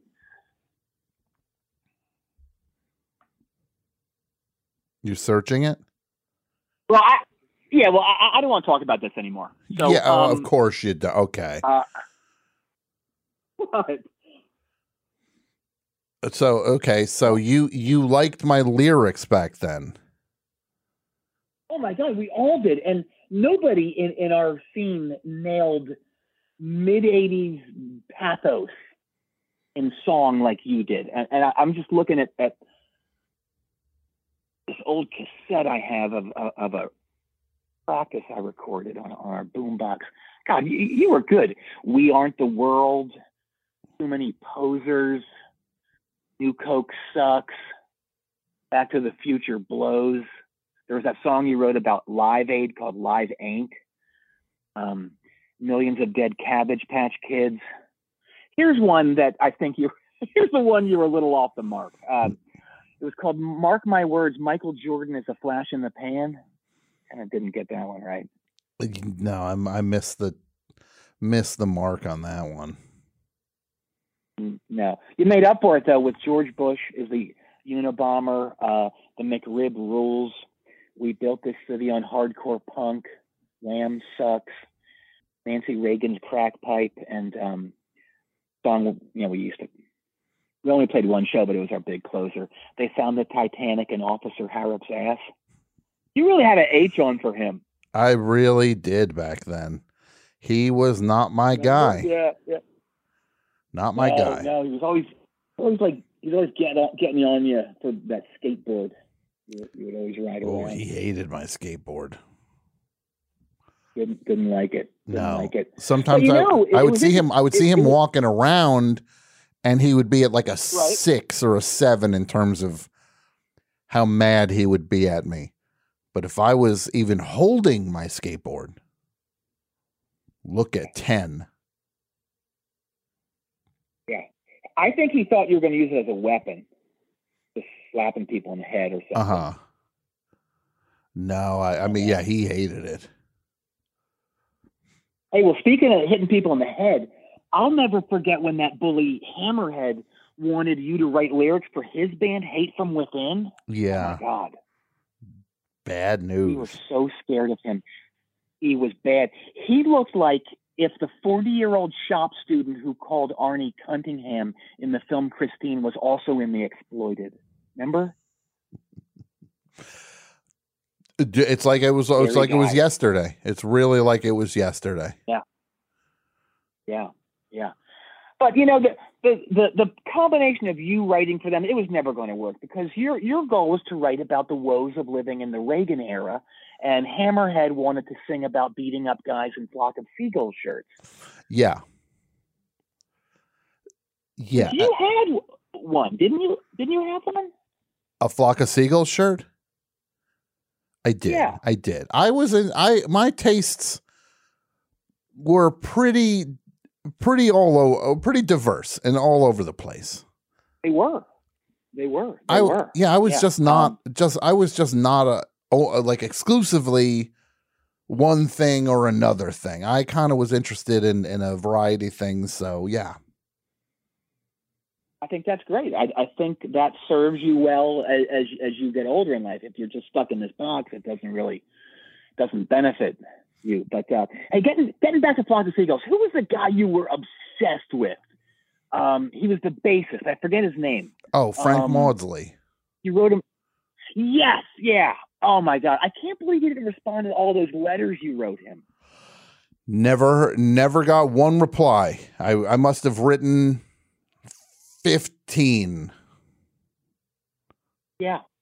You know, some of those huge stars get jaded. I've heard very similar things about guys like, um, you know, Dave Grohl and Kurt, Kurt Vile, especially. You've heard he's jaded? Oh yeah. Yeah. I, I, it would be a real bummer. Actually, I, I did. I haven't heard about Grohl. I've only heard about Kurt, I gotta say. Oh, you didn't hear Grohl is a... Okay. Um, no, well, that's not my experience with Kurt at all, and I I, I know him pretty well. Oh, good. Um, oh, good. Yeah. Okay. But um, it's a real good. bummer to think back that Frank Maudsley from A Flock of Seagulls would have been would have been on some sort of star trip. I know, I know. Yeah, I don't, uh, you know, who, who knows? It was a different time back then. But uh, speaking of that time, I, I really thought you were going to be the Robert Hunter of hardcore, you know, quietly writing songs for D R I, G B H, and the Dago Abortions, bands like that. You thought I was going to be the Robert Hunter, the Grateful Dead's lyricist. Well, I, that's that's uh, that's a that's the new one on me, Darren. Well, I know. It, I, I guess I just thought it, it could happen. Um, but man, I gotta say, I wish we, I just wish we had not folded so early and only played that one show because you, you had such cool stage presence and nobody was doing that Roger Daltrey mic twirl in hardcore. Yeah, and that's the thing that I was really trying to bring different. I was not just going to be a pure hardcore uh, uh, frontman, and uh, that's what would have set us apart. You know, if if um, you know, if the incident hadn't happened, and you know, we of course we learned that the reason there was all that duct tape on Roger Daltrey's microphone was that so when he swung it, the mic wouldn't detach from from the cable and hit someone in the face, which is of course what what happened that night. One show we played. Oh, I know. I know. It was bad. That was bad. I honestly didn't think it. I didn't think a human could bleed that much. And I, I still think of I have nightmares about this when people were running and sliding in the blood puddles like those kids with the mud at Woodstock. Yeah, I I think at a point people were surprised that it was blood. Because they were so right. much of it that they assumed it was something else. Like it couldn't yeah. be blood because how could there be that much blood there? Right. Yeah. Yeah. And the E M T people were, were slipping in it. I'll tell you, man, it, it was like if Trent L. Strauss promoted a show at Chris Williamson's Rock Hotel. It really? I, that's I've never heard it put so succ- succinctly as that. Isn't it weird that none of the Cro-Mags ever held Chris Williamson down and shaved off that mustache? You know, I never thought of that, Darren. Mustaches have had a weird place in music.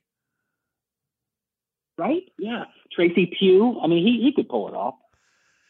I always think of, like, I know this is not hardcore, of course, but Night Ranger had that keyboard player who seemed like he was twenty years older than the rest of the guys in the band. Or hat, obviously bald. Yeah, he wore like a beret and had a beard. A beard and yeah. mustache. Tough look back then. Tough look. Who had the be- who had the best punk mustache? S- Strangler's got to be up there, right? Oh, I- yeah, Jet Black had a, had a good facial hair. Uh, uh, Dave Dave Greenfield had, had the mustache. But it's interesting. I didn't realize until very recently. I saw a photo uh, montage of Dave Greenfield from the start of The Stranglers until his death. Mustache. Only in the picture for a few years. Really? And yet, and, and yet that's all we think of when we think, when we think of him. Yeah. That mustache. Yeah. Yeah, but yeah. Get, getting back to that show, we, we were so lucky we never got sued. Oh, my God. Yeah, that was Ugh. a real talk about dodging a bullet or well, a microphone. Th- thank your dad for that. Your your dad stepped up and offered that kid free hamburgers for life at, at the Burger King he managed. So that saved the day. It did. That my dad. Yeah. He, he, he, I don't even know how many hamburgers he doled out to keep, to keep that kid happy. Well, he, he took one for the team, and man, I have such fond memories of hanging out at your house, and your dad would come home and he'd bring those week old croissantwiches with him. Oh, they were so good. They were better hard than when they were fresh. I preferred them fresh, but I did, did I definitely ate my fair share of the week olds, as we call them. Yeah, I've heard you've ate, I've heard you've eaten your fair share of the hard ones. Oh man, I'll never get set up like that again. I hope somebody was recording that. Yeah, I'm pretty sure they were. Oh, good. Yes. You did. Oh it. my God. So, yeah. Thank you did you. It. Oh, so good. So, thank you. Namaste. So, there's going to be a record release show at Los Amigos in July, and I want to play it. Please.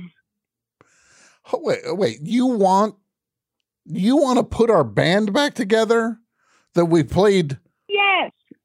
Darren, we played once. And people wanted more. I, I know they did.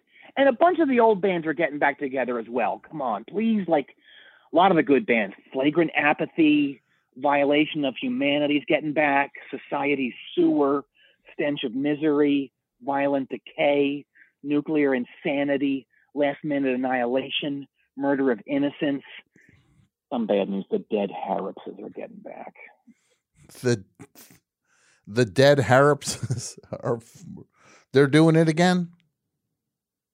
Yeah, I was super hoping they wouldn't reform so we'd be the only anti-Harrods band on the bill, but their bassist Todd manages Los Amigos. So that's a, just a done deal. That's like a it's like a backroom uh, some backroom dealings there. Yeah, it's all who you know still to this day. Yeah, it really is. It really is who you know, huh? You know what's worse? You know, you know what's worse? Those guys sucked. And the seven-inch they put out sounded like an even weaker Pillsbury Hardcore, if you ask me. So I don't think they have any right being on the bill. So, well, uh, they were a part of the scene, too. I know, I know. So here's a weird one, but I think it's going to be a cool spectacle. The dudes in Adrenaline O D, you know, the, the biggest band in, Jer- in Jersey. Sure. They're all feud. They're all feuding. So they refuse to play together, but their individual bands will play. Wait, so what is that going to be like? Uh, well, there's four of them. So it's, uh, it, let me see here. Here's the list. Ruth Wingate's Adrenaline O D. Um, Adrenaline O D featuring Paul Richard, Jack Steeple's tribute to A O D, and Dave Scott presents the story of Adrenaline, Adrenaline O D, which apparently is a two-hour play without music. So that's interesting. That's so. So there's going to be four A O D, four A O Ds basically. Yes, yeah, and, and then the other eight bands. So people are going to hear some of those songs multiple times? All of the songs multiple times. So they're going to hear Rock and Roll Gas Station four times? Yeah, Clean and Jerk, uh, Trans Am, mm-hmm. Suburbia, all the, all the big ones I like, yeah. A O D versus Godzilla? Yes, absolutely. You go deep. I didn't think you went that deep. That's really great. Yeah, yeah, well, you know. Learn something new every day there, Darren. Yeah. So I I, I uh, messaged Timmy and Bobby from the old band, and they said they can probably convince their wives to let them do the show and maybe practice a few times over Zoom. So it's kind of happening. I don't want that. That's less promising than it initially sounded. Well, that's neither here nor there, but I, I definitely want to change my stage name. What do you want to change your stage name to? Well, I think in twenty twenty-three, Duranarchy sounds a little bit cheesy, maybe. I, w- I would think so. I think you could you could do better. Yeah. Well, I I, I work out a lot now, so I, I you know I'm I'm getting pretty good, and I think for how how cut I'm getting, I think the name Rip Samson is kind of fitting, so I'm going to go with that. Rip Samson. Yeah. Oh, that's, uh, I don't know about that. That doesn't sound cool. I think it's cool. I, d- I don't oh, think that's, no, I, I, I, I don't think what? that's pretty, I think that's corny. Half, no, I'm going to wear a half shirt, so my abs are really uh, pop. Uh-huh. What, what are you? Like the sleeves are long. It's, what, it's a cool look. Yeah. What are you, the the saxophone player for Tina Turner? Oh, God. I loved that guy. You were into him, so I didn't say how much I was into that aspect of the Tina Turner band, but yeah, he was yeah. cool. He was cool. He was cool in The Lost Boys also. Loved it, yes. Yeah. yeah. Oh, man, remember the great line from that movie? It's probably in the top ten lines of all time. What is it? When they're eating the the, the Chinese takeout, and I, I think it's um, Kiefer Sutherland says, "How do you like your maggots? No, how do you like your worms?" And then the um, the new kid looks down, and, and it's worms in his um his, his takeout box. Yeah. And it then he looked. It should have been maggots. Now, now I think about it. Yeah, well, maybe you can get in touch with Kiefer Sutherland or something. See if they'll he'll r- do some uh, loop lines for it and change it to maggots. Maybe. Do you have his info? I, I, I was joking, Darren. He's not going to do that. Oh, crap. All right. All right. Well, look, let's let's change the topic. All right. I saw a really cool band the other night at Los Amigos. Uh-huh. Who did you see? Well, a heavy metal National Lampoon's Vacation themed band. I've never seen anything like it. It was really cool. I've never heard of Uh, a metal, a metal band that was using National Lampoon's Vacation as their, as their their theme for their their their whatever yeah. you want to call it, their their reason for existing. Yeah, they're called Metallic P, P E A. Okay. Remember that? Not really. Um, metallic P is the color of the Wagon Queen family truckster that Eugene Levy uh, sells Chevy Chase. That's right. Instead of the car he wanted. Yeah. Meta- so so the, they were named after the the car color in. Yeah, gotcha. Okay. Yeah, yeah.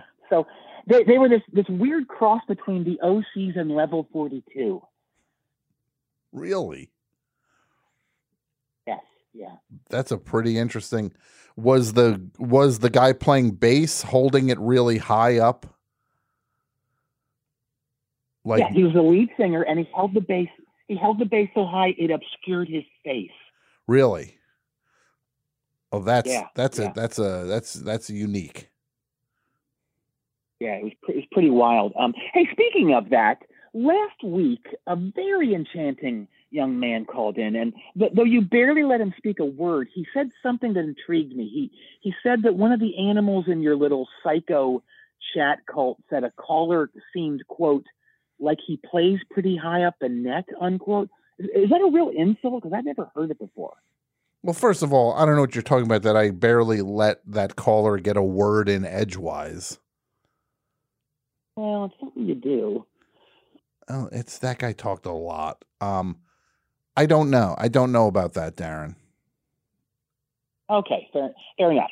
So getting back to Metallic P, they had a bunch of catchy songs, and some of which I still remember the titles of. Can you recall any? You can recall any of them? Well, it's only a couple I remember. Uh, God, let me think here. Um, there was um, Hey Underpants, uh, Good Talk Russ. I wonder if these guys know the Commodores. In Thine Heavenly Area up there. Uh, there was one called I'm In. I'm I'm In Deep. Uh, Don't Touch was another one that was really good. Uh, they had a ballad called How Could I Like a Girl Like That? She's Ugly. Um, Real Tomato Ketchup Eddie was, was a good song. Um, there was one called I'm Proficient in Many Strokes and I Dive. Um, there's a real raging song called I Think You're All Effed in the Head. And uh, that segued into, into an even faster song called We're Gonna Have So Much Effing Fun. You're Gonna Be Whistling Zippy Zippity Doodah Out of Your A-Holes. Um, there was a really cool power pop song called We're Closed, The Moose Outside Should Have Told You. Um, uh, there's one called You Ever Bop Your Baloney, uh, You're Taking Me to Phoenix, um, a really drony song called Yay Though the Hindus Speak of Karma. Um, but the best song, of course, was called We Like to Send Out a Mailer. Sure. The, the, um, how... the singer.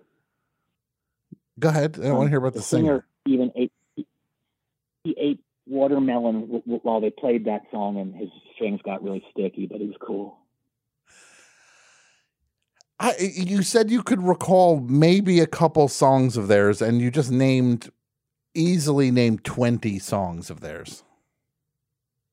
Oh, wow. I did. I, I don't know. I, was, I guess I was in a trance or something. I felt like I just said one of them. Mm-hmm. You said, you said more than one.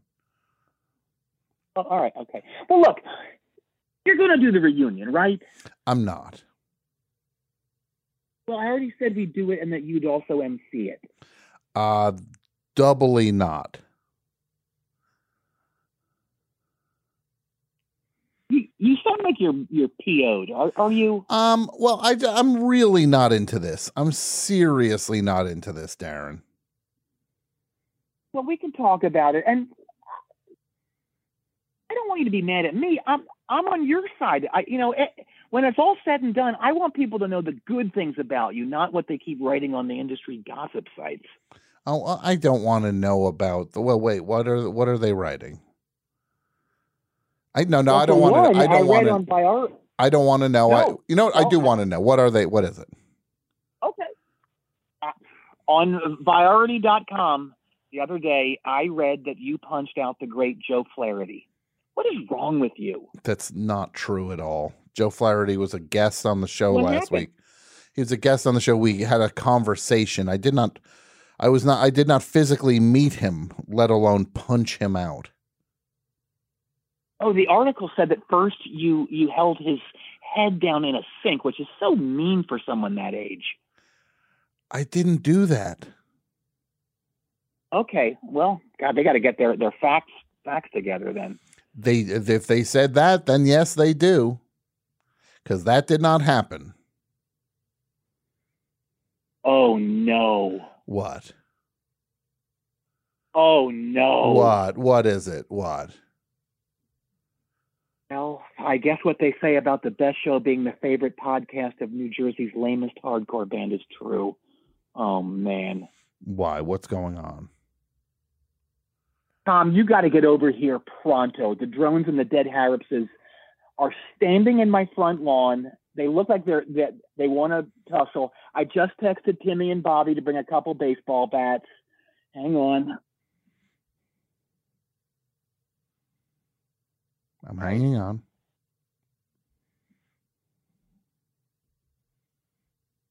Hanging on. Son. You posers are going to be choking on your own teeth in ten minutes when all the ambivalent psychosis guys get here and we do a mosh pit on your dumb faces.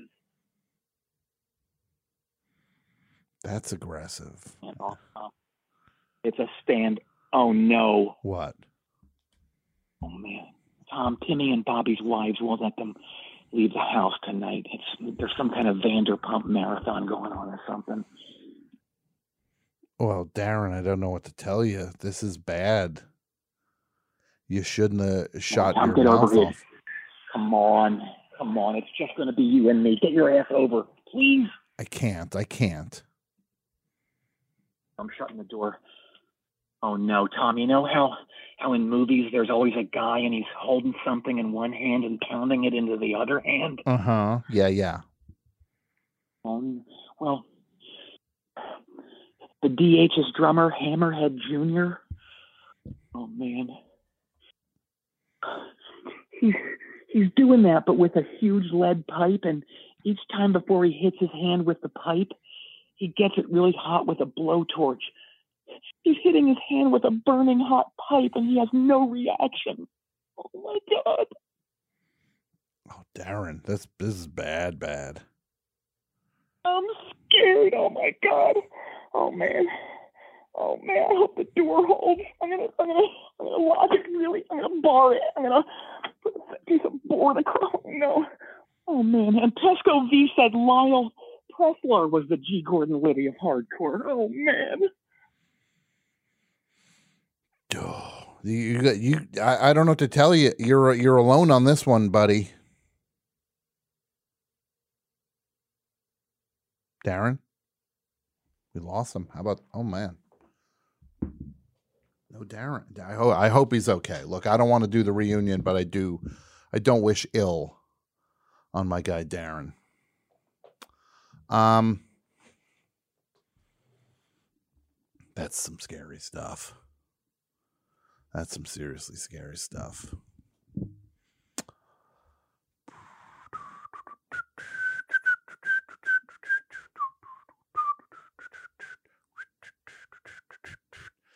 Be right back in a second. Here is some B O C.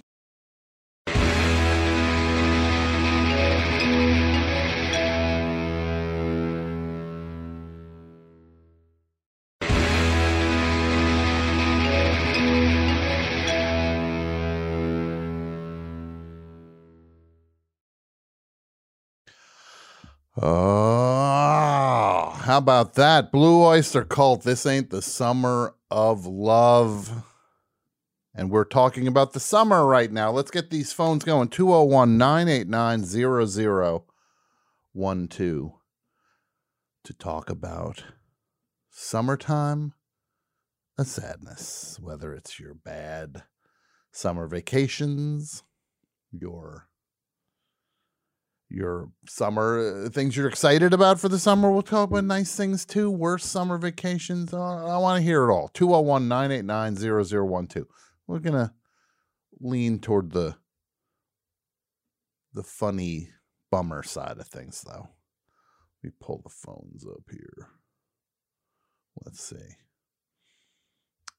Ding dong, ding dong.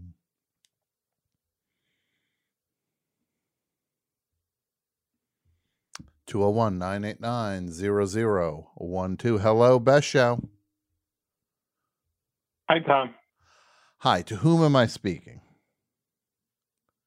This is old Butterscotch. This is old Butterscotch. There's a guy calls. He's a is a is a good caller. He's a quality caller. It's nice to have a quality caller out there, and this is one of those quality. You're too kind, Tom. Too kind. So, uh, uh, old Butterscotch, what, what do you got for me? You got a summer story? I do have a summer story. I also just wanted to shout out the chat. Something I meant to do the last time I called and I forgot, so I'm just making amends there. Hi, chat. You guys doing great tonight. Yeah, you don't have to say hi to the chat. Okay, I won't. I won't. I'm never again, Tom. Never again. You say nothing to that chat. The chat, of course, is twitch dot t v slash best show for life, number four. That's where people can listen to the best show live and watch the best show live. And if you want to do that on a Tuesday night, you do. You join us on a Tuesday night. If not, you hear the show how you hear it, whether it's on the Patreon, whether it's where you get your podcasts. That's how you do it. Go ahead, old Butterscotch.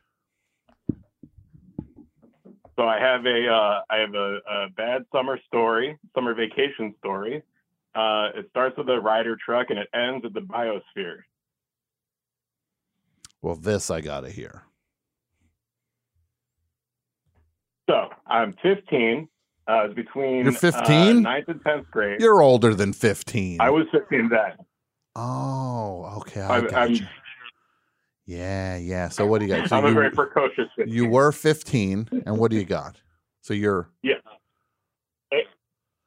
Uh, so our family vacation for that year, some years we took a trip or whatever. This year, the vacation, and I put that in quotes, was us helping a friend of my mom's move from Rochester, New York to Tucson, Arizona. Okay. Uh, so it was a rider truck and a minivan. Mm-hmm. And we would, the, us kids would switch back and forth between the rider truck and the minivan, and it was boring and it was long and it was uncomfortable. And then we got to Tucson and they were unloading the rider truck and they decided to let us kids loose in this apartment complex. And there was a pool there. And, uh, and this kid and I, this, uh, the, the friend's son, we decided to go swimming in this pool. And we did so for maybe two hours. Uh, with no sunscreen. And then afterwards, uh, I had a sunburn that was like, uh, that it was like, it was like my back had touched the surface of the sun. Ooh. Arizona, Arizona sun. And you, a fifteen year old knucklehead, you're out there yep. just splashing around, not a drop of sunscreen on you to prevent anything. Nothing. And, and and I think I was thinking at the time, well, we're in the pool, so the water will protect us. Not like the water turns into like a magnifying glass killing ants, you know? Sure. No, the the the, the pool water works. It, it, it magnifies the power of the sun. Not smart, old Butterscotch. It was, it was, it was so awful that honestly... it would have been appropriate to take me to the hospital and for that to be the rest of my vacation. Mm-hmm. But instead they, uh, they broke off some, uh, some, some leaves of a, of an aloe plant or whatever and smeared that on my back. And then a day or two later, our, our big, hey, you get to do something fun on this trip. That's not really a vacation, but we're pretending it is, was we were going to go visit the Biosphere. You know, that's the, the thing that they, uh, that, that was, there was that movie with Pauly Shore that made fun of it or whatever, where people lived inside of this, uh, like terrarium to like simulate you're, living yeah, on a course different planet. Of course, you're talking about the Pauly Shore, Stephen Baldwin, Kylie Minogue feature film Biodome, which yeah, I drove, which I drove, which I drove to see during a snowstorm the day it came out.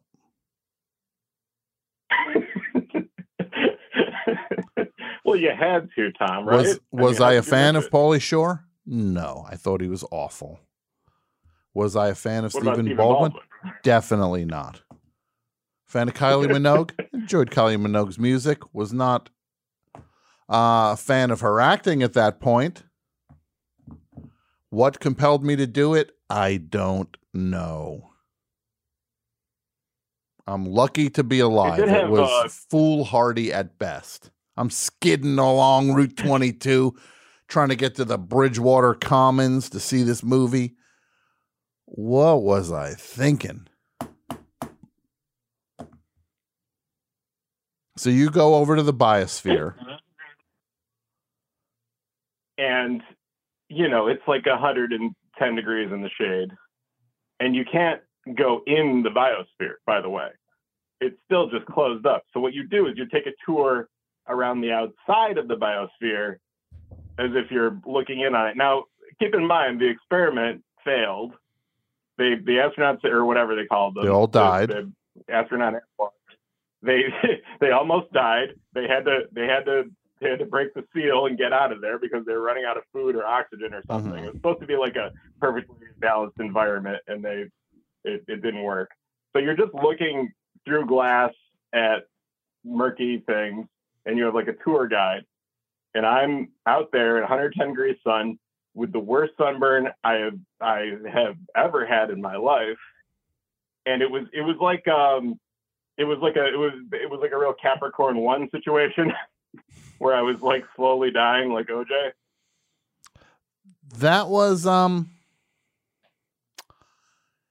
yeah, Capricorn One. Thank you for putting that back in my head. The movie about the doctored space program moon landing. That's Did- the one. Didn't want that back in my head, but there it is. I'm I'm just trying to. It was you know I was shriveling up. It was awful. It was it was one of the worst experiences of my life. Then I had to drive all the way back, or ride in a minivan all the way back to Rochester with this awful sunburn. Mm-hmm. You know, having to have you know be in a seat with that on my back the entire time. It was truly. I mean, I was. I'm still terrified of the sun and its harmful ultraviolet rays, Tom. You should be. You should be. I'd be scared yeah, of it if I was you. Vacation. It was a bummer. Well, look, old butterscotch. The sun, you, you tried to go up against the sun, not unlike man going up against Leviathan. And you lost. Just like man lost to Leviathan. In yeah, Moby yeah, Dick, I, uh... which I'm working on a movie adaptation now. It's a Chat G B T thing, uh, where oh, they cool. they feed the book in and it prints it back out, and then they ask me to clean it up. And I've got all this work now because apparently there's all these writing jobs. I don't know why I'm getting so many of them at the same time, but I am. Oh, so weird. Did... I am. Did you notice anybody kind of milling about outside the studio when you went? Oh yeah, you know, people throw things at me. I, I'm getting things thrown at me, and my car got pushed into a, a ditch, um, a drainage ditch. But I got work like nobody's business. You should have snuck through the neutral gate. Uh, no, they they launched me with a catapult over these people walking with signs or whatever they're doing. They launch me with a catapult and I land, and then I just go and they give me three movies at each of these studios to do. Um, oh, Butterscotch, thank you for the call. Thanks for being on hold, and uh, my pleasure, Tom. We'll talk to you soon. Back to the phones, two oh one, nine eight nine, zero zero one two. We got a whole lot of talking to do tonight. Hello, Best Show. Hi, Tom. How are you? I'm good. To whom am I speaking? This is Zach, Z-Man. Z-Man. Oh, oh, Z-Man. Oh, yeah. Excuse me. For people who don't know, this guy, he's one of the Best Show lifers. This guy. He's been calling the show and listening to the show for a uh, God knows how long. No matter what I do, I can't get this guy to stop. I try to drive him away. He comes back twice as hard every other time. He's like COVID.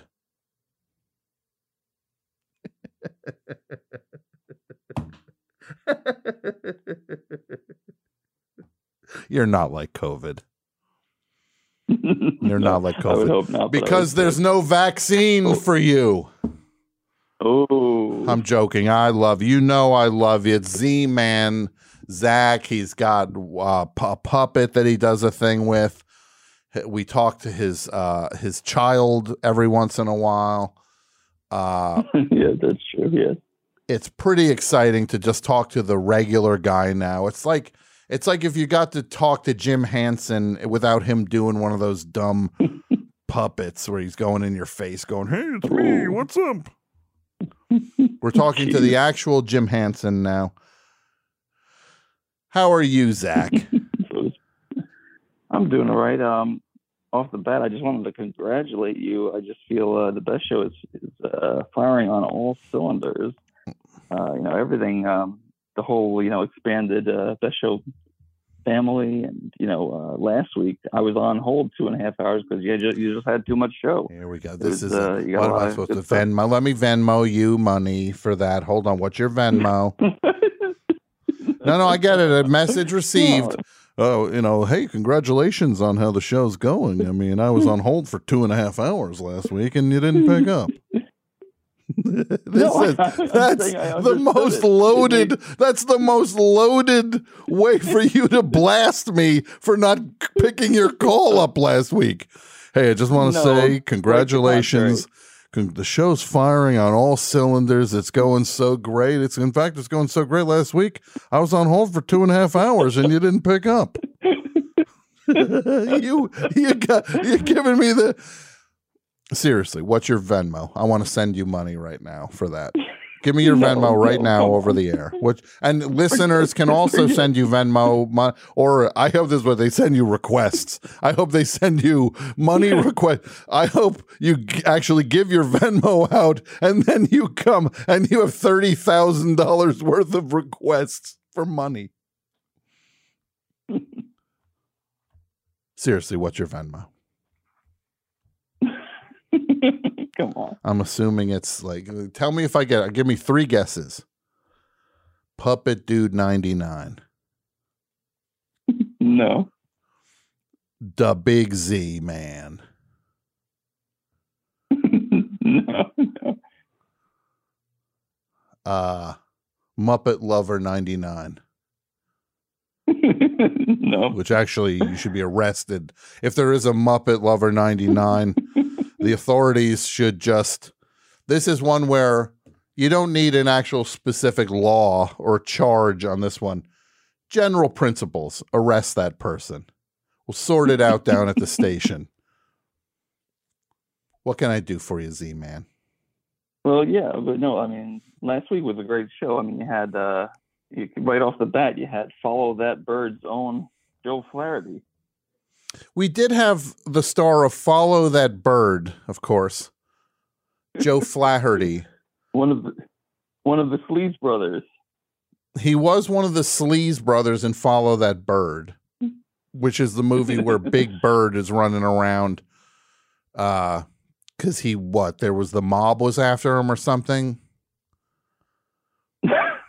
Somebody had put a hit on him. Lady comes and this bird woman tells him he needs to be with his own kind, and okay. uh, you know, gets him to leave Sesame Street, and then he's on his way back the whole time because he realizes that is his family, you know, mm-hmm. the people on Sesame Street. And then the jury duty um, crew, that was great. I, I'm, I'm guessing you know this. I don't think the audience would, but uh, I first found out about jury duty because of my connection to the show, because in the first episode, quite prominently here and there are my parents.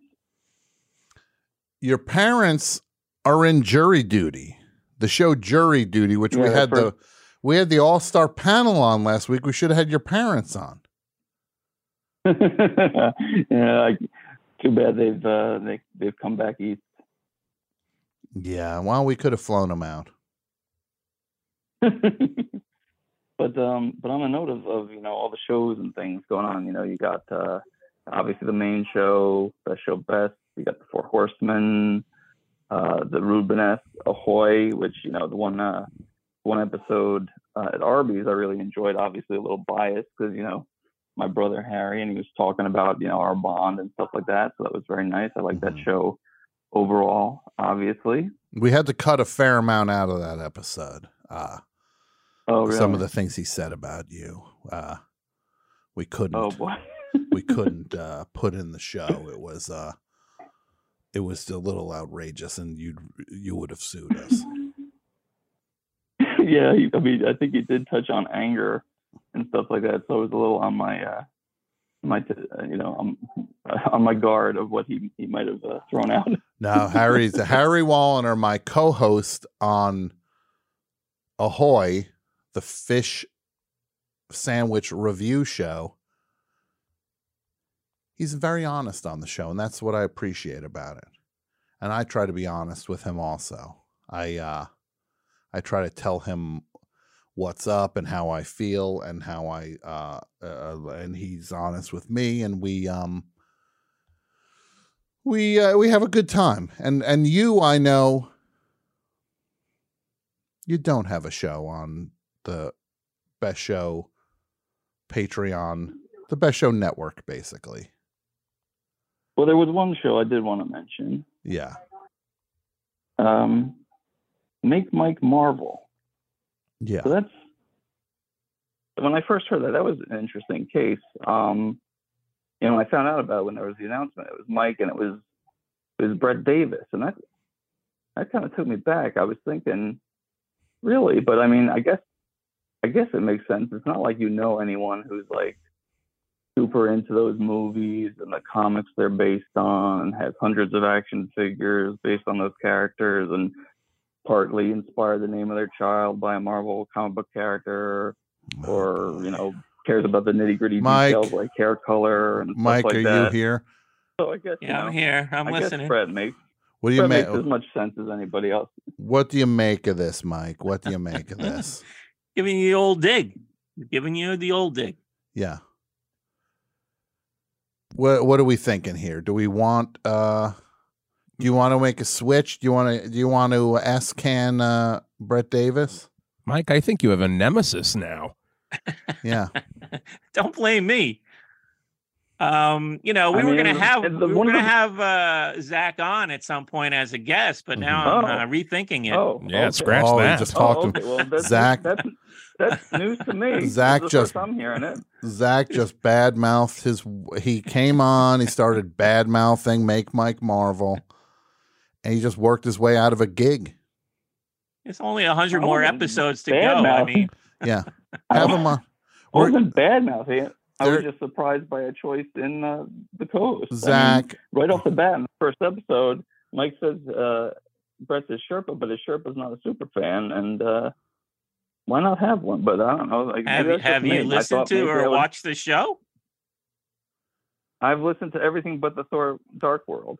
Okay, well, that's a good one. I mean, I but, heard. Um, I heard. I, I heard. I you got to get. You got to get on that. But uh, I argued on Twitter with someone. Brett Brett knows his stuff. I mean, you're you're you're you're questioning his authority. He knows his stuff. He didn't know the year Captain America Comics came out was nineteen forty-one. He didn't know that it's Jeff Loeb and not Joseph Loeb who ran Marvel Television. I think we got to get Brett. Where's Brett? Well, Brett. I call him Joey Loeb. Brett, do you want to be any part of this? He, I said his girlfriend had to drag him to the theaters. I am the one who drags. Well, okay, here we go. That's a hard pass. We just got a hard pass. Sorry. Um, it's literally a text message that says pass. It just says pass. Well, I have some exciting news to announce. There's a new show that we're working on. It's called Z-Man, D C Man. God. And you're going to review, you and Wally Wacky Man. This is what I want you to do, and you tell me what you think of this. Would you co-host a show? It would be you, Penny, and Wally Wacky Man reviewing D C movies.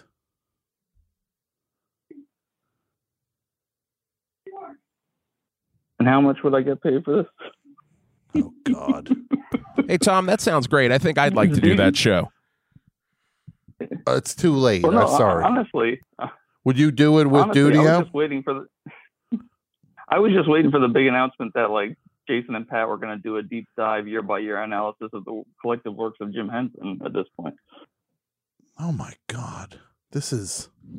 I would rather jump off of a bridge. this this is what I want to say. Okay, then I know that's safe, I guess. This is what I want to say. Do you want to host a show on the network? Do you? Be honest. Well, all, I mean, all kidding the, aside. The one I the, the one I wanted to be involved is uh, is already taken. So. Well, let's come up with a new one. Nah, it's okay. Don't worry about it. I'm not. Oh, that that's okay. Don't worry about it. Don't worry. I'll go off and be a martyr now. Check your Venmo right now, Zach. Check your Venmo. Check your Venmo. My Venmo. Yeah. Look at it right now. Oh, okay. Okay, you found me. I found you. How much did I send you? Thirty dollars. I just sent you thirty dollars for your time last week. God, come on now. No, this okay. Look, you're coming in here. This is like this is like so. I gotta just say, this is not how you do business, Zach. You come through the door, you're shaming me in front of my audience. You're making me look like a clown, like a buffona, like a buffoon. You're dragging me in front of everybody. Oh, you didn't let me do the thing. You got Brett Davis on the thing. He doesn't know what he's talking about. He didn't know that uh, Jeff Loeb uh, made uh, the things. He didn't even know what year Captain America started. You drag me. You're, she, you're making me look like a, a, a goof in front of my audience. This is not it's how not we aimed do. At you at all. This is not how we do. But it all goes through me. It all goes through me. Every one of these shows goes okay. through me. What do you think? I'm a sp- I'm on the sideline. I'm like Kingpin, one of your heroes, Kingpin. One's one of my heroes, a villain. Okay, he's a villain then. Then I'm like Green Skull, whatever his name was. Green Skull? The one who fought uh, Spider-Man. Goblin. Gr- Gr- Green Goblin. Goblin. He's a villain too. Green Goblin. Then I'm like Thorpe. With the hammer. Spinning the hammer all around. Oh, and uh, in all seriousness about comics, uh, I don't know if you, you saw, but uh, they're putting out a ROM omnibus. I, I did like, see Mom. that today. I saw that today, but I don't want to talk about that right now. You dragged me in That's front all. of my people, in front of my audience. Oh, you basically said, Tom, you're an idiot. You hired the wrong person for the job. Let me just ask you this. What editing software would you use to record a podcast? Uh, what would you use? Audacity? No, you wouldn't. No, that's wrong. Okay, well, that's what, what would you record? What would you record for the podcast? Yeah, that's what, yeah. This guy, and also, you did your pupcast, this podcast about puppets. You did two of them, and then you folded shop. Yeah, well, that was the whole thing. Yeah. I got to see some goods. I got to see some some pro, some production from you here before I can hand you a show. I got Brett Davis is doing this. He's doing that. He's knocking these things out all day long. This guy does the pupcast and he, he gives up because Wally Wacky, he's arguing with Wally Wacky Man about money. I'm not I'm not doubting Brett's talents in the production. I think he's great with that. Well, look. I like Brett, you know, and I don't oh, no, have it's any. Clear, it's clear how much you like just, him. Was... Oh, it's clear how much you like him. You just said he's an idiot. I'm just, I'm just showing my bona fides against what I heard on the show. Okay, well, this is what I'm offering you right now. Zach Walliner, aka Z-Man, the father of Wally Wacky Man. The father of the lovely Penny. You propose a show to me, Z-Man. You propose a show to me. You got the green light right now, and I'm not giving anybody the green light. I'm giving you the green light. Pitch me a show right now that isn't Make Mike Marvel. I wasn't prepared for that. Well, this is showbiz. This is showbiz, Z-Man.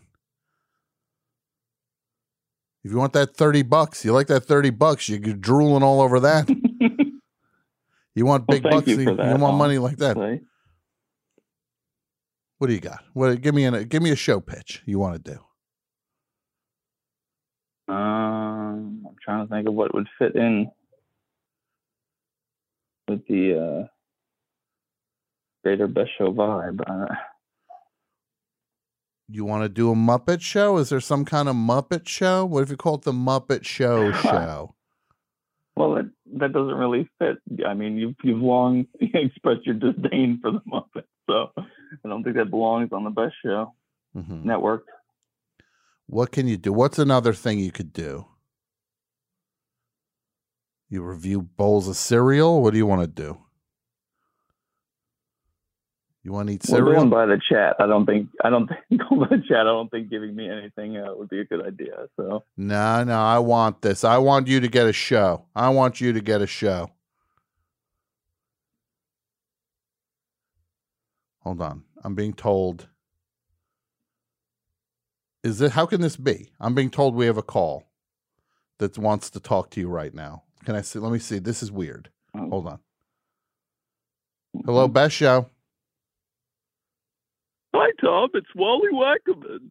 No, it's not. Uh, get him off, please. Well, how is how can this be? I've been on hold for an hour now. Please. Zach, what's going on here? How are you doing this?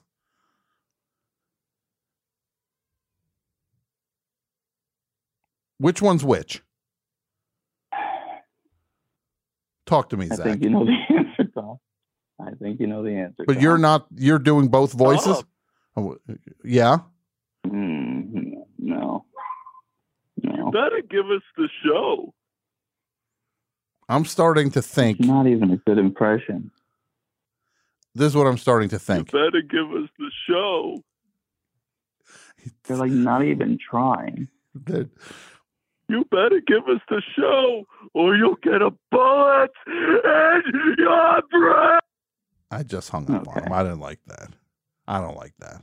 Yeah. Well, that, that's that's the kind of humor you get from that guy, I guess.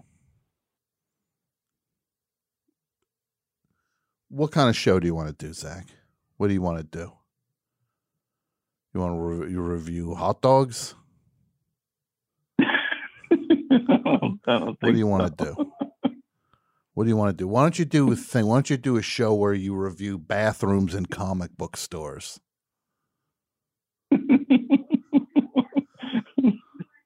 You know what I mean? Called I comic know. book, comic book can talk. Oh God! What do you think about that? Hey, I went to Golden Apple and uh, I was using their bathroom. So that, is that me or is it? It's you and Wally, Wally are out there, dude. You and Wally are doing it. Okay, look, oh, Zach. Okay. You made your point. You hate Make Mike Marvel. You hate Mike. I you hate, hate Brett it. Davis. It's fine. You're on record. I just think it's it's lacking a certain element. That's all. It's lacking a certain. Oh wow. It's lacking a certain element. This is my, my proposal no, then. I just think- no, no, this is my proposal. And I know Brett Davis refuses to come on the show to talk about this. He wants no part of this.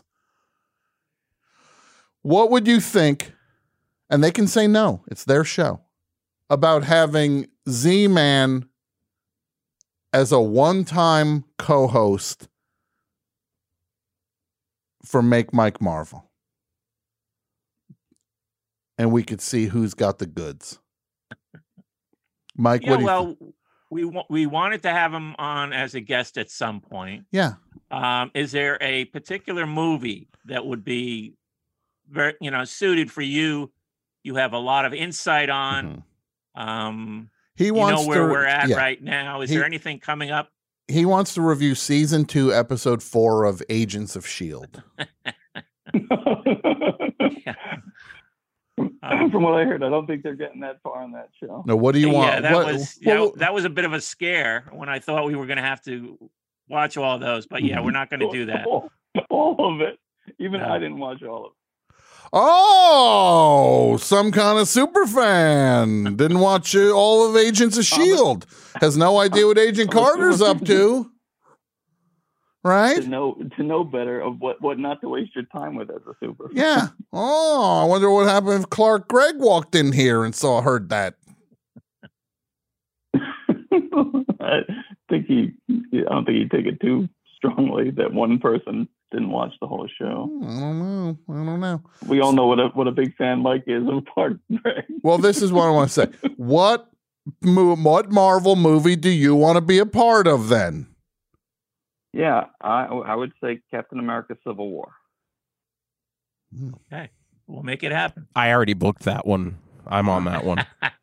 mm. mm-hmm. Okay. Now, Zach, do you have a summer? Yeah, I forgot com- about that. Sorry, my yeah. bad. What do you want to do? Look, wh- what do you want to do?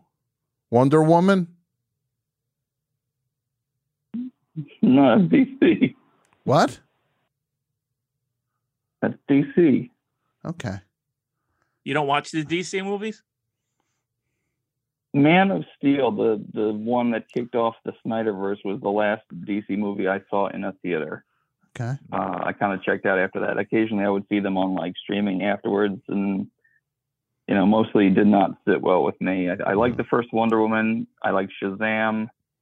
Um, but mm, I think right, that's I about it. Okay. It really. Well, look, if we have room, if they have room, you put your request in to do Captain America: Civil War. Okay. We'll see if they sign off on it, and if they do, because I can't, I'm not running that show. Then you can do that episode, and we'll see what you got. And if you're good, that's what I'm gonna say. If you're better than Brett Davis, I'll fire his ass so fast his head's going to spin. I'll be all in on Z-Man. Are you going to be prepared to do all that editing of uh, yeah. film and oh, things that oh, Brett, oh. Brett brings to the table? Are you going to be prepared to do oh, that? I'm, I'm doing the production end, too. Oh, that's yeah. what Brett Davis does. That's what Brett Davis does. I thought it was just a co-host thing. Oh, oh, so, oh look at not, look at that! Can you believe this guy? Can you believe this guy? I can't believe Pat, this guy. Pat, can you believe this guy? I I mean I'm. This is like a soap opera. Yeah. So you better you better get your editing chops up, Z-Man. Okay, I mean, I'm, and, and look, I'm fairly confident in my editing ability. Okay, good. I'm pulling for it. Look, I'm pulling for you. You think I want Brett Davis doing this thing? Not really. Brett Davis doesn't want to be I mean, doing look, this. Even if they just, even if they just added me, it was all three of us. That they added you, so you want to be added to it, like Bucky. Yeah, I mean, we don't have to take Brett to the curb. I mean, I'm open to that, but if we want to do all, all right, three all of right, us, get, I'd gladly. Do you have a that. summertime story for us? Um, uh, no, that's what I came. Uh, thank you for having me. So you just came thank to you. moan about being on hold for two and a half hours last week, to shake me down for thirty dollars, and then to then to drag Brett Davis nonstop. Nonstop. He wants he wants to be Brett Davis's fact checker. checker. He wants to exactly. Checker. Yeah, exactly. What do you want to? You're like you're like Tony Reale on Pardon the Interruption. I just thought someone like me who's a super fan and someone like Mike who's cynical about the stuff and kind of new to it, I thought it would be a good kind of counterbalance. You know, you get some conflict in there, that's all. Well, you certainly brought enough conflict to the show tonight. All I'm going to hear is the arguing all really week long. Up. Oh, this guy stirred it up. Yeah. And then he doesn't even we like. Always love pitting people against each other. And then he doesn't even like. There's a Wally Wacky Man super fan out there paying homage to the character. Yeah, and yeah, that's like, what he's doing. And he's like, "Nah, get rid of this loser." All right, Zach. You know, Thank you, Tom. I, you Have know, a good night. I, I appreciate the I appreciate the call. Mm-hmm. I hope you uh, you spend the thirty bucks wisely. Flash it all around town like a big shot. Thank you so much. All right, you have a great night. You too. Troublemaker. Stirring it up. I don't like it. Hello, Besha. Hello, Besha. Hello, Mister Tom Sharpling. Oh. This is Minneapolis Mike, otherwise known as Mushroom Mike. How are you, Mushroom Mike? This is one of the guys who... This is one of those polarizing characters who calls the show now. No. Some people call him Avalanche Bob without the talent. That's what I've heard thrown around. Holy and, macaroni. And it's great. That cut me hard. Yeah, it, it's great. We're going to hear him uh, in real time uh, ha- have his coughing fits on the show. Your name should not be Mushroom Mike. It should be Marlboro Mike. Oh, what? I don't smoke, sir. Come on, man. So you've got those pipes and you don't smoke. Well, again, I will say it again for the record. I find you to be a highly amusing individual. There, I said it. I appreciate it. So what do you got? What do you got, Mike? What do you got, Mike? What do you got? What do you got? Oh, a summertime story for you? Well, yes. it's the uh, it's actually the tenth anniversary. It was the summer of twenty thirteen, and at the end of the summer, there was a at the Minnesota State Fair, which always happens at the end of the summer. There was the international, the second international cat video special, hosted by your friend. One Miss Julie Klausner. Yes, Julie. I remember when she did this. Yes. Yes. So I am a big fan of the Minnesota State Fair. Mm-hmm. Um, so I went to that show based on just because uh, I was a new new fan of the Best Show. So I went like, I wonder what this is all about. But the first thing I when we go go in there, and it's just, just a stadium full, full of fans. But I'm not a uh, cat person like you. I'm a I'm a dog guy. I'm a uh, dog guy. And some people had actually brought their cats to this outdoor show. And mm-hmm. cat, as you well know, if you've ever seen cats that are are used to being inside, they go outside and they're and they and they got a kind of a vibe. So that was a weird vibe with people holding cats that didn't want to be there. So it's already weird. And so anyway, I sit down and I find a seat to watch the show. And it's it's an international cat video thing. So I don't have zero uh, idea what's going to be be happening. So I sit next to these girls and uh, actual like a five or six year old girls, and they start screeching as loudly as they possibly can when they see these videos. This is way before Julie shows up, to the point where I literally have to m- get up and leave my seat because I cannot t- take the, the screeching. So, okay, so that's fine. All right, well, I'm sure to find a place where I can uh, take this in. So I, I go up to the go up to the front uh, uh, near the front, and I sat next to this just like behemoth, huge Harley look, just central casting motorcycle uh, dude, just this professional wrestler looking motorcycle dude, and he is D R U N K, drunk, drunk, drunk. So anyway, so okay. this is all fine and well and good.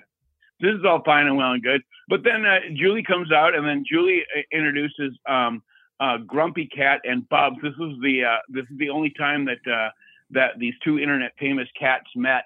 So this was a big thing where uh, one internet famous cat met the other internet famous cat. And okay, that's that's fine. Julie's having Julie's up there and making the best of it. But then they uh, and then of course that Julie's not the like the um, focus of the show. The focus of the show is people want to see these videos. So this guy that I'm sitting next to. He, uh, he, and, and, uh, and, well, I don't want to stereotype anybody, but anyway, he, uh, he's there with an agenda, and he, they, they show a video, and he gets up and he says at the top of his lungs, That's so effing cute. Oh my God. Oh my God. I love that effing cat. And he's, and of course he doesn't say the word effing, and he's flailing his arms. Mm-hmm. And he's, he's super drunk. and, and, and suddenly it becomes like, oh, I see, I'm in a show. I, this is what the show is. So I'm just kind of glomming on this guy because he's openly weeping, watching cat videos. And he's this huge, burly motorcycle dude. He's openly weeping, watching videos at the Minnesota State Fair. And it was just amazingly entertaining. I can't believe Julie didn't pick him out of the crowd and goof on him, but but it was highly amusing.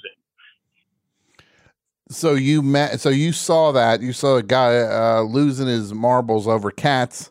Did you get to meet Julie? Yeah, we openly weeping, op- uh, yeah, openly weeping, uh, watching cat videos, and and Julie Julie was there. Uh, she'll she'll she's she's told her talked about it when she used to have her podcast, and she's talked about it many times since. She was just there, just kind of you know. Uh, uh, kind trying to uh, lasso it in as, as best she can. So she was doing a fine job, but it was just, it's weird to watch people that, that obviously um, were wa- used to watching these on YouTube on the videos, and they were out, out in this big event, and they really didn't know how to react. And it wasn't really much of a show. It was just a series of videos they were showing, and she was doing the best she can, but it was just, it was an S show, to be uh, quite honest. Mm-hmm. Well, that is a fun... So yeah, that's my... That's a fun summertime. Oh story. God, it was fun. Watch it. Watch watch a watch a huge man openly weeping and pointing at the screen and crying at the top of his lung screen. Oh my God! Oh my God! That cat is so effing cute. It was just just hilarious. It was one of the great great moments of my life. That's I owe it all to you and Miss Julie Klausner. Thank you, Mike, for the story, and we will talk to you soon. Thank you, buddy. Great call. Great call. Hello, Best Show. Hey, Tom, how you doing? I'm good. I'm good. To whom am I speaking? Also, let me just say this uh, before you start. With... Hold on. Before you start, I just received a text. Brett Davis has agreed to produce a Z-Man hosted episode. Oof. He said he will make the necessary cuts and do the edits. So Z-Man is off the hook for that. And he said they will... Uh, they will figure out which movie it will be. So, welcome back, caller. What is your name? Oh, uh, this is Josh calling from Riverton, New Jersey. Josh from Riverton, what's up? Uh, not much. Um, I do want to say it was a uh, a privilege to be on hold for two hours, uh, regardless of what uh, what C-Man oh, said. Oh, so oh, oh, no, I'd like oh, to get that out of the way. Oh, so you mean I don't have to Venmo you money to get you to calm no. down? Oh, absolutely not. I could just feel the, the low boil of uh, the old Z-Man rage coming to the fore there. Yeah, and then when that that rogue Wally Wacky Man called, he did not like that. I love it. He did I not like it. that. Look, if this Z-Man, and I don't want, I don't judge people. You know that. I never judge people. I just want to say this. If this Z-Man had true class, I sent him thirty dollars Venmo. He'd Venmo me back thirty thousand dollars and say, Tom, this is my way of saying thank you for all the great entertainment over the years. He'd send me thirty grand back via Venmo, and he would do it off. I wouldn't hold your breath. Off a credit card, so he pays the three percent. He wouldn't even flinch at that. With the ninety dollars. So, summer, Josh, summer. Yes, I've got a few uh, few summer uh, stories here, but I was also wondering if I could uh, could ask for some uh, some quick advice. Um, of course, if, if you'll allow. Of course. What is the advice? Um, so, so recently I was uh, inspired by one of my favorite podcasts to uh, to get out of my comfort zone when uh, ordering food, and I tried egg foo young for the very first time. Okay. Yes. And uh, it inspired me to, uh, to to write a theme song for a certain podcast that has to do with uh, Chinese food. And I'm wondering if, if I can get a yay or a nay on the uh, the concept that I've been slowly chipping away at. Mike, are you there? I am, Tom. This caller is clearly a super fan of yours. Okay. Can you run this by Mike now? Because Mike does this show, Egg Foo What?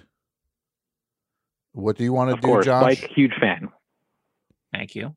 So I was um, thinking of a, uh, a theme song, as he has been uh, calling for on the show for a, a number of, I'm going to assume, months at this point. um, and my idea was to uh, to sort of uh, do a take on the Buffalo Springfield song and uh, do, do a theme song called Egg Foo What It's Worth. Okay. I like the idea. And how okay. would, how would Where that... can I send this to you, Mike? Do I follow you on Twitter? Oh, I'm not on any social media. Uh, okay. Um, I guess. Get my uh, look. Uh, uh, send it to. Uh, what's the? What's the? Uh, what's the? Send it to. Uh, send it to best show f- for. Wait, what is the email again? Why am I blanking on it? Jeepers Creepers. Hold on. The show email. Best show for life at Yahoo. That's right. Send it to bestshow4life at yahoo dot com, and I'll make sure Mike gets it. You got it. Thank you. Look at that, Mike. Thank you. Look at that. So what? So what is your summer story here, Josh? So um, pretty much every summer for my um, adult. And I guess teenage life has been spent working crummy jobs to pay the bills and, yeah. and, and pay the rent. Big and part of the summer is summertime really, really jobs. Summertime jobs are a big part of the summer. Oh, yeah. So there were a few summers where I worked um, a concession stand at a uh, roller rink in Woodbridge, New Jersey. Hold on a second. A roller rink? In Woodbridge, New Jersey. Where was this roller rink? This was um, on uh, County Road five fourteen, right behind the Woodbridge Mall in the Woodbridge, uh, the Woodbridge Community Center. The the the new one that they built. Um, it was built. This one was probably built in like two thousand. Oh, maybe like yeah, the year two thousand. That's, I don't know what's there now. That's new. I no, that's called there. new. That's called new. Oh, okay. Sorry. No, I mean, it's um, not new yeah, like it was it built yesterday, new. But it, it was built twenty years ago. In the scheme of things, that's new. That's I know Got what it. You're talking about. Yeah. So this is like one Got of a quick, like a pretty sweet quick check right across the street. Oh, no, that's that's I think that's like a, uh, a dialysis center now. But it was a pretty sweet quick check. It was a quick check, I would say. And you had the club across the street. The club. Oh, the club across the street. Oh, yeah, that's right. Yeah, it was like a fancier version of the Y M C A. Yes, and the club is famous, was a was a, a fitness, uh, racquetball center fitness thing. I believe that's where uh, former Woodbridge, New Jersey mayor and then governor of New Jersey, Jim McGreevey, that's... Mm-hmm. One of the places where he was having some dalliances was at the Ooh, club. Okay. Yeah. Fun fact. Yeah. So go ahead. You now. So, are... yes. Yeah, so I worked at this uh, concession stand at this roller rink that was just barely hanging on. Clearly, it was, you know, in retrospect, run by sixteen year olds. So nothing worked right. And it was just yeah. a complete. dump. Mm-hmm. Um, you know, you would deal with these summer camps and all these kids and, you know, annoying parents. Um, but there was one story, you know, in the midst of, you know, summers of just being miserable that always really sticks out in my mind. And it has to do with the mascot of their skating dinosaur named Skato. So the roller rink had a mascot named Skato. Yes. So tell me about Skato. And I believe what you did could Skato find... look like? So Skato was like a uh, third-tier Barney background character, essentially. Mm-hmm. Yeah, let me look at Skato. Are there pictures uh, of Skato online? Um, you know, I looked today. The closest thing I could find is, um, was a TikTok of Skato, I guess, dancing. Um, so that I would just do Skato TikTok. Mm-hmm. You might uh, come across it. Skato, skating dinosaur, maybe. Quentin Tarantino just announced that Skato died this week. Oh, no. R I P Two huge deaths over on, in uh, Tarantino land. Rick Dalton passed away, and now Skato. Did you hear the Quentin Tarantino announced that? Did you hear that about Rick Dalton? Quentin Tar- I did, yes. Quentin Tarantino announced that the character Leonardo DiCaprio played in Once Upon a Time in Hollywood, Rick Dalton, the actor, passed away, he announced. And that is next level insanity in the best possible way. I love it. That that's what he that's what he's doing with these characters. He is literally tracking the entirety of their lives. So you're working it's, there. It's a very thin line. We just mm-hmm. got a picture of Skato up on there. Glow skate with Skato. Yeah, Skato. That's an that's an illustration. I still don't know what Skato looks like. Um, it lo- yeah, it looks like that, but like less um happy and much more like droopy and depressed. It says "Meet Skato live" with three exclamation points on this ad, as if this is the most exciting thing that could ever happen to you. So go ahead. So you're you're working there. Skato is the mascot. What goes on? Yes. Um, so, you know, clearly Skato is, you know, comes out maybe once or twice a day and comes out and dances with all the kids. But the big uh, sort of show every day or every weekend is Skato coming out to dance with the the, the birthday uh, celebrators. So, you sure, know, little kids yes. having their birthday at this like rundown roller rink, essentially. Mm-hmm. And, um, you know, of course, it was always someone, you know, who pulled the short straw that would have to wear this disgusting costume that, keep in mind, never got cleaned and was always just like sweated in by, you know, unsanitary teenagers who were chain smoking cigarettes yes. in the back of the building. Yeah. Okay. Uh, this thing was rank. Absolutely disgusting.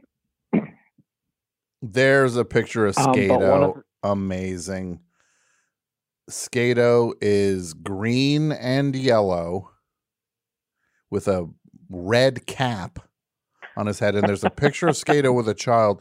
This kid might as well be holding up a newspaper with the date on it as some sort of, in some sort of hostage situation. So would Skato make the next uh, mascot list? I'll say this. I'm pro Skato. Who do you think would win in a fight, Skato or uh, Wally Wackerman? Um, I'd say Wally Wackerman would drive skate, would keep going and talking, and drive Skato to the point of insanity. Because he agree. would go. He, I, I would, I would bet on the the real Wally Wackerman versus Skato. I'd bet on Wally Wackerman. The the. The rogue Wally Wackerman, who I'm starting to prefer to wa- the regular real Wally Wackerman. I think I would, I would, I would agree. I would say that's a push. And by that, I mean, I would push both of them into traffic. so, oh, man. so go ahead. So, okay. So somebody draws the short, uh, the st- short straw and has to be Skato for a kid's birthday party. Yes, and it is clearly, yeah, the, the worst job you could have. And I think um, yeah, clearly what happened after, you know, four months of somebody having this job is that they just did not want to do it anymore. So, you know, obviously they weren't allowed to, you know, decline doing their job. So one day, you know, it's in the middle of a busy Saturday and somebody goes back in the back room to uh, to put on the Skato costume, and the Skato costume is missing, nowhere to be found in the oh building. Oh my God. And, you know, nobody panics necessarily because, you know, kids are still going to skate and play video games and, you know, eat four, you know, four-hour-old chicken fingers off of the burner. You know, it, yeah. it's not the end of the world, but this costume is obviously, you know, a big draw for people to, to come around. It's Skato we're talking about. Oh, of course. I mean, everybody knows Skato. Yeah. So what happens? Um, so I think, so eventually, you know, they... you know, look all over the building. They can't find the costume. You know, everybody gets questioned. It's kind of like this, this, you know, inside investigation. Everybody gets pulled into the office to, you know, hey, where were you between the hours of such and such? And, you know, nobody fesses up, but like everybody working there kind of knew, you know, there were two, two or three people who were clear suspects in the case. Uh-huh. And were you familiar with these people? Oh, of course. Yeah. I mean, I could, I could tell you where these people live today who, mm-hmm. you know, might or might not have walked off with the, uh, with the costume. I'm sorry. I'm watching the feed and I just keep seeing these pictures come up. They're finding, whoever is back there finding pictures of Skato, they're doing a great job. Skato, yes. Skato's slightly depressed um, looking. Yes. Skato has like absolutely. a melancholy look. Now, just imagine him doing the chicken dance with a uh, team of seven-year-olds. Now, is Skato on, roller, on skates. roller skates? Yes, absolutely, one hundred percent.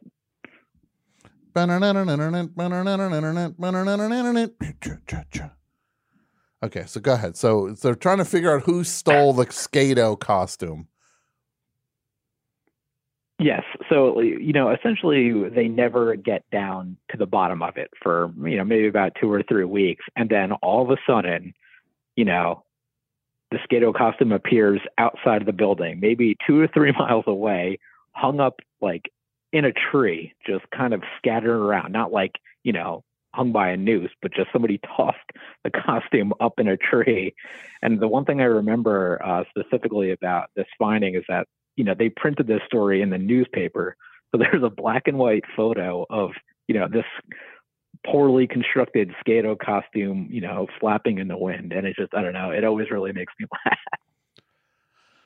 That sounds like the greatest David Sedaris story that he was never told. Yeah, they cut that one. Josh, I got to just say this. this is yes, the best, sir. This is the best call of the year.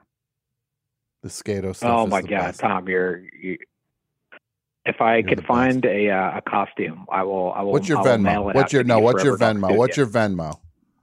What's your Venmo? Oh, it's at. Uh, no, don't get. I'm not at Z Man with no, two M's. Oh, okay. okay. No. Josh, thank you for the call, and we'll talk to you soon. All right. Thank night, you, Tom. Night. Good. Good call. Good call. Hello, Best Show. Hi, Tom. How you doing? I'm good. I'm good. To whom am I speaking? Uh, this is uh, Simon from Ontario. Ah, my rival. Another enemy of mine. Another oh, enemy. Yeah. Another guy who gives me nothing but grief. Tonight, I've gotten nothing but grief. I got it from Wally Wacky Man. I got it from Z-Man. I got it from... Uh, Mushroom Mike, I'm getting it from you. I got it from Patricia Arquette, uh, uh, Darren from from work. I'm getting it everywhere. What do you got for me? Help me out, my friend. so, um, yeah, every every year when I was um, because this guy moans all about when I talk about the pizza. This is the guy. I always say the Toronto pizza sucks. Here's what I want to propose to you right now, Simon. How much, right. how much would you pay me? And you could put a little fundraiser out and, and put a little hat out and get people to chip in. How much to get me to never mention Toronto pizza ever again? How much? I would, mean, how much would you all pay? Press is good press, so... Every time you talk about Toronto pizza, pizza stocks go up three percent. So I'm motivated to keep talking about it. You're trying to do some Brer Rabbit business here on me or get me to jump into the briar patch.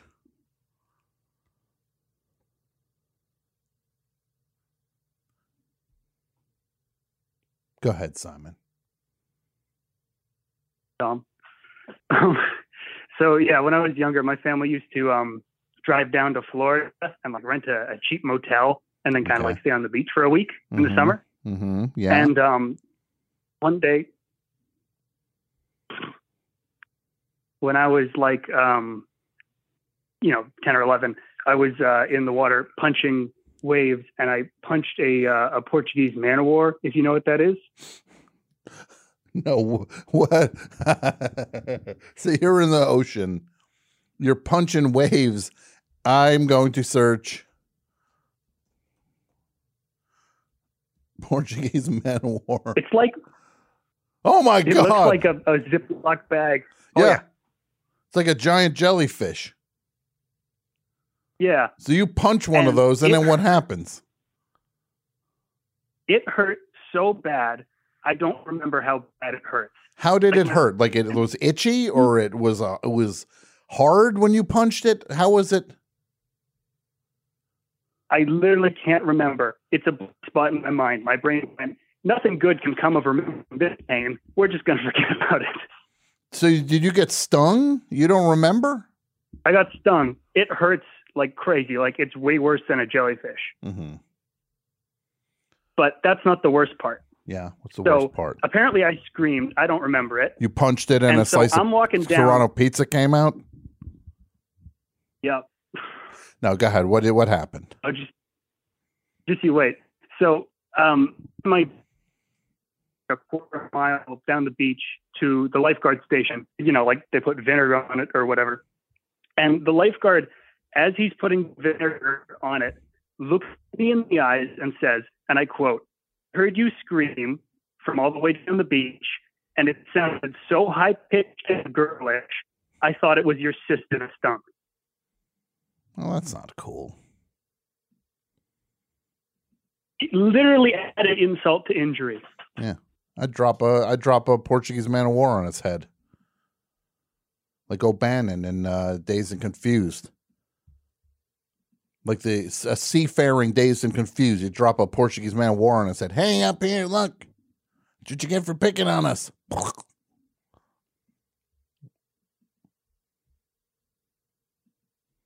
Well, look, you tell that lifeguard he's got me to deal with.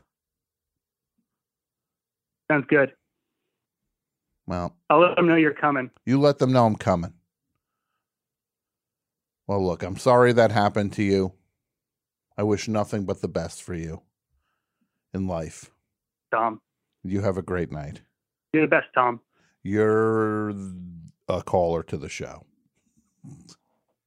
No, you're the best also. You're the best also. Hello, ah. Besho. Welcome. Final call of the show. Final call. Hello, Tom. Hello. Hi. To whom am I speaking? Oh. I'm Tom. It's Drennan in Atlanta. Drennan in Atlanta. Long-time caller. What's up, Drennan? Not much, man. How uh, how how are you doing? I'm good. I'm good. I'm looking forward to this call. Fantastic. Um, so it's not exactly summer. I have I have two celebrity encounters, uh, mm-hmm. embarrassing uh, celebrity encounters that I thought I would share, but they happened in the summer, so it's sure it's still kind of we're gonna we'll we'll fit it in. We'll fit it. We'll make it fit. Please tell yes, me sir. I'm yes, praying sir. One of these was Skato. One of these celebrity encounters. Oh, that that Skato call was unbelievable. Um, I wish it wasn't Skato. So the first one, you, you want the worst one first, or like the, you the paint the one? Picture? You paint the picture, Drennan. Yes, sir. Okay, fantastic. So um, a buddy of mine got a job playing music for Adam Sandler, and they were. We were living in Brooklyn, and he was coming through, and he texted. He was like, "Hey, do you and your wife want to go see, you know, the show tonight?" And I was like, "Oh yeah, absolutely." And my dad had just sent me a photo he found on his computer of me at like age twelve, standing with my back against uh, a cutout of um, Adam Sandler from Bulletproof, the Damon Wayans, the the Adam, yes, the action movie he did, which is not one of his most popular movies. It's one of, it's one of the few movies he did for hire, like when he was not cre- he had no no I, I I believe he had no stake in creating that movie. Right, right, yeah. And so so it's, it's just a pitch. It's like at a video store, it's New twelve, and I'm smiling. And when I smile, my eyes, my, my they get real squinty. I look stoned, but um, I, I was too young to have been stoned. But I was, uh, I, I sent this photo to my buddy. Like, mm-hmm. We got to recreate this picture. And he wrote back, like almost immediately, he wrote back, L O L, Sandler loves it. And so I was just like, I was so proud that my guy is close enough to Adam Sandler that he could just be like, hey, look at this dumb thing my friend sent. Yeah. Um, we go to the show, and uh, it, it was it was, the, it was a do-over tour. So I got to see, it was Nick Swardson, and um, Norm Macdonald did a set, and Rob Schneider did a set. Mm-hmm. And it was it was a wild roller coaster, this thing. And then um, it was great. And after the thing, uh, my buddy comes out and he's like, hey, do you guys want to come backstage and like, you know, have a beer? And we were like, of course. And the backstage, it was like that thing from Spinal Tap where it's just like, it was at King's Theater. So it was like room after room after corridor. It, it was just, and it was full of people. There must've been, I, you know, I, I, it, it was a ton of people there. And um, I'm standing, uh, so t- just talking to, talking to my buddy, we're catching up. And I, I hear this, uh, uh, I, I get like a slap on the shoulder, and I hear this guy go, it's the, it's the stoned kid. And I turn around, and it's Adam Sandler, and he's like so excited. He recognizes me from this photo, and he's like, I can't believe this is the stoned kid. You get this photo, so funny. You guys see the photo of this kid. He looks so hot. And I turn around to see who he's talking to, and it's I'm, I'm suddenly like in the middle of a circle of um, Ben Stiller, Chris Rock, Noah Baumbach, and Smigel, I think, I think it's Robert Smigel, mm-hmm. and Adam Adam Sandler's like, sure, and yeah. These guys are clearly like friends. They're like they're like catching up, you know. Mm-hmm. And um, Sandler's like, show him the picture, show him the picture, and I could like I I make I direct eye contact with Ben Stiller, and he could not be less interested in whatever this is. And there's also like no reception, so I'm like having a hard time like finding the uh-huh. photo. Okay. And after after like twenty seconds of me like sliding through my phone. Um, Adam Sandler's like, what's going on? You can't find it? And I was like, yeah, I don't, I don't know. He's like, ah, oh, it's too bad. It's a good photo. And then like, and then he like basically, without even me even realizing it, he kind of spins me out of the circle. And then I'm just like, I'm like oh, completely overwhelmed and, and, you know, trying to like, what just happened? And then I oh. see Adam Sandler, and he's going up to everybody in this, in this, like every, there's, there's so many people in this thing. And he's going up to every one of them and being like, hey, it's the, you know, it's your aunt's birthday. Mm-hmm. He's the most like engaging. Mm-hmm. I, I, I've, I've never seen anything like it in my life. That's but amazing. It was absolutely humiliating. Well, I'm sorry. Yeah. That's a good story though. Yeah, that's okay. That's, that's pretty a good, good story. It's and then I had, I had one more. You have more? It's pretty uncomfortable. I have, I have one more. And it's okay. Quicker. No, I love, please. Let's hear and it. it Okay, uh, I'm so sorry. A friend of mine. Don't be. Uh, what, what are you sorry for? for? What are you sorry for? You're doing great. Oh, you tell the story. Oh, I, you know, tell I know, the story. I wanna, we got it. We know. got it. The floor's yours. Go ahead. A, a buddy of mine's band got to open for the Yeah Yeah Yeahs, mm-hmm. um, and it was like a it was like a big it was like a big deal for them to. It was a, this was like two thousand five maybe. And so it was in um, Asheville, North Carolina. And so we drove up from Atlanta, and um, it's like the, uh, all the all the band's family was there, you know, like their their parents had come. It was close enough, and it was like a big show for them. And so like the family came to support. And afterwards, there's a similar thing where it was like we're, you know, in the back room, and um, Karen O is standing in the middle of the circle that is, uh, you know, uh, the you know bass player. His parents, the singer, his parents, the drummer, you know, it's like, it was like, he was, she was entertaining. Uh, they had, they had done a short tour with them, and, and Karen O was just like engaging them with like re- regaling everybody with these stories about, you know, who was doing what and, and this kind of thing. And it was, she was being so entertaining and charismatic, and kind of a circle just kind of forms around her. So I'm just kind of standing there next to my friend, uh, who she knows. And she, you know, she's telling these stories. And then she looks right at me. She looks right at me, and she goes, what are you staring at? You've just been staring at me. What is happening? And I start oh. looking around to see, like, am I oh. crazy? Everybody's staring at her, right? I'm like, yeah. I, we're, we're all doing this. And and, and every and, and nobody seems to be, like, thinking that it's weird that she's chastising me. So I'm like, oh, was I doing something wrong?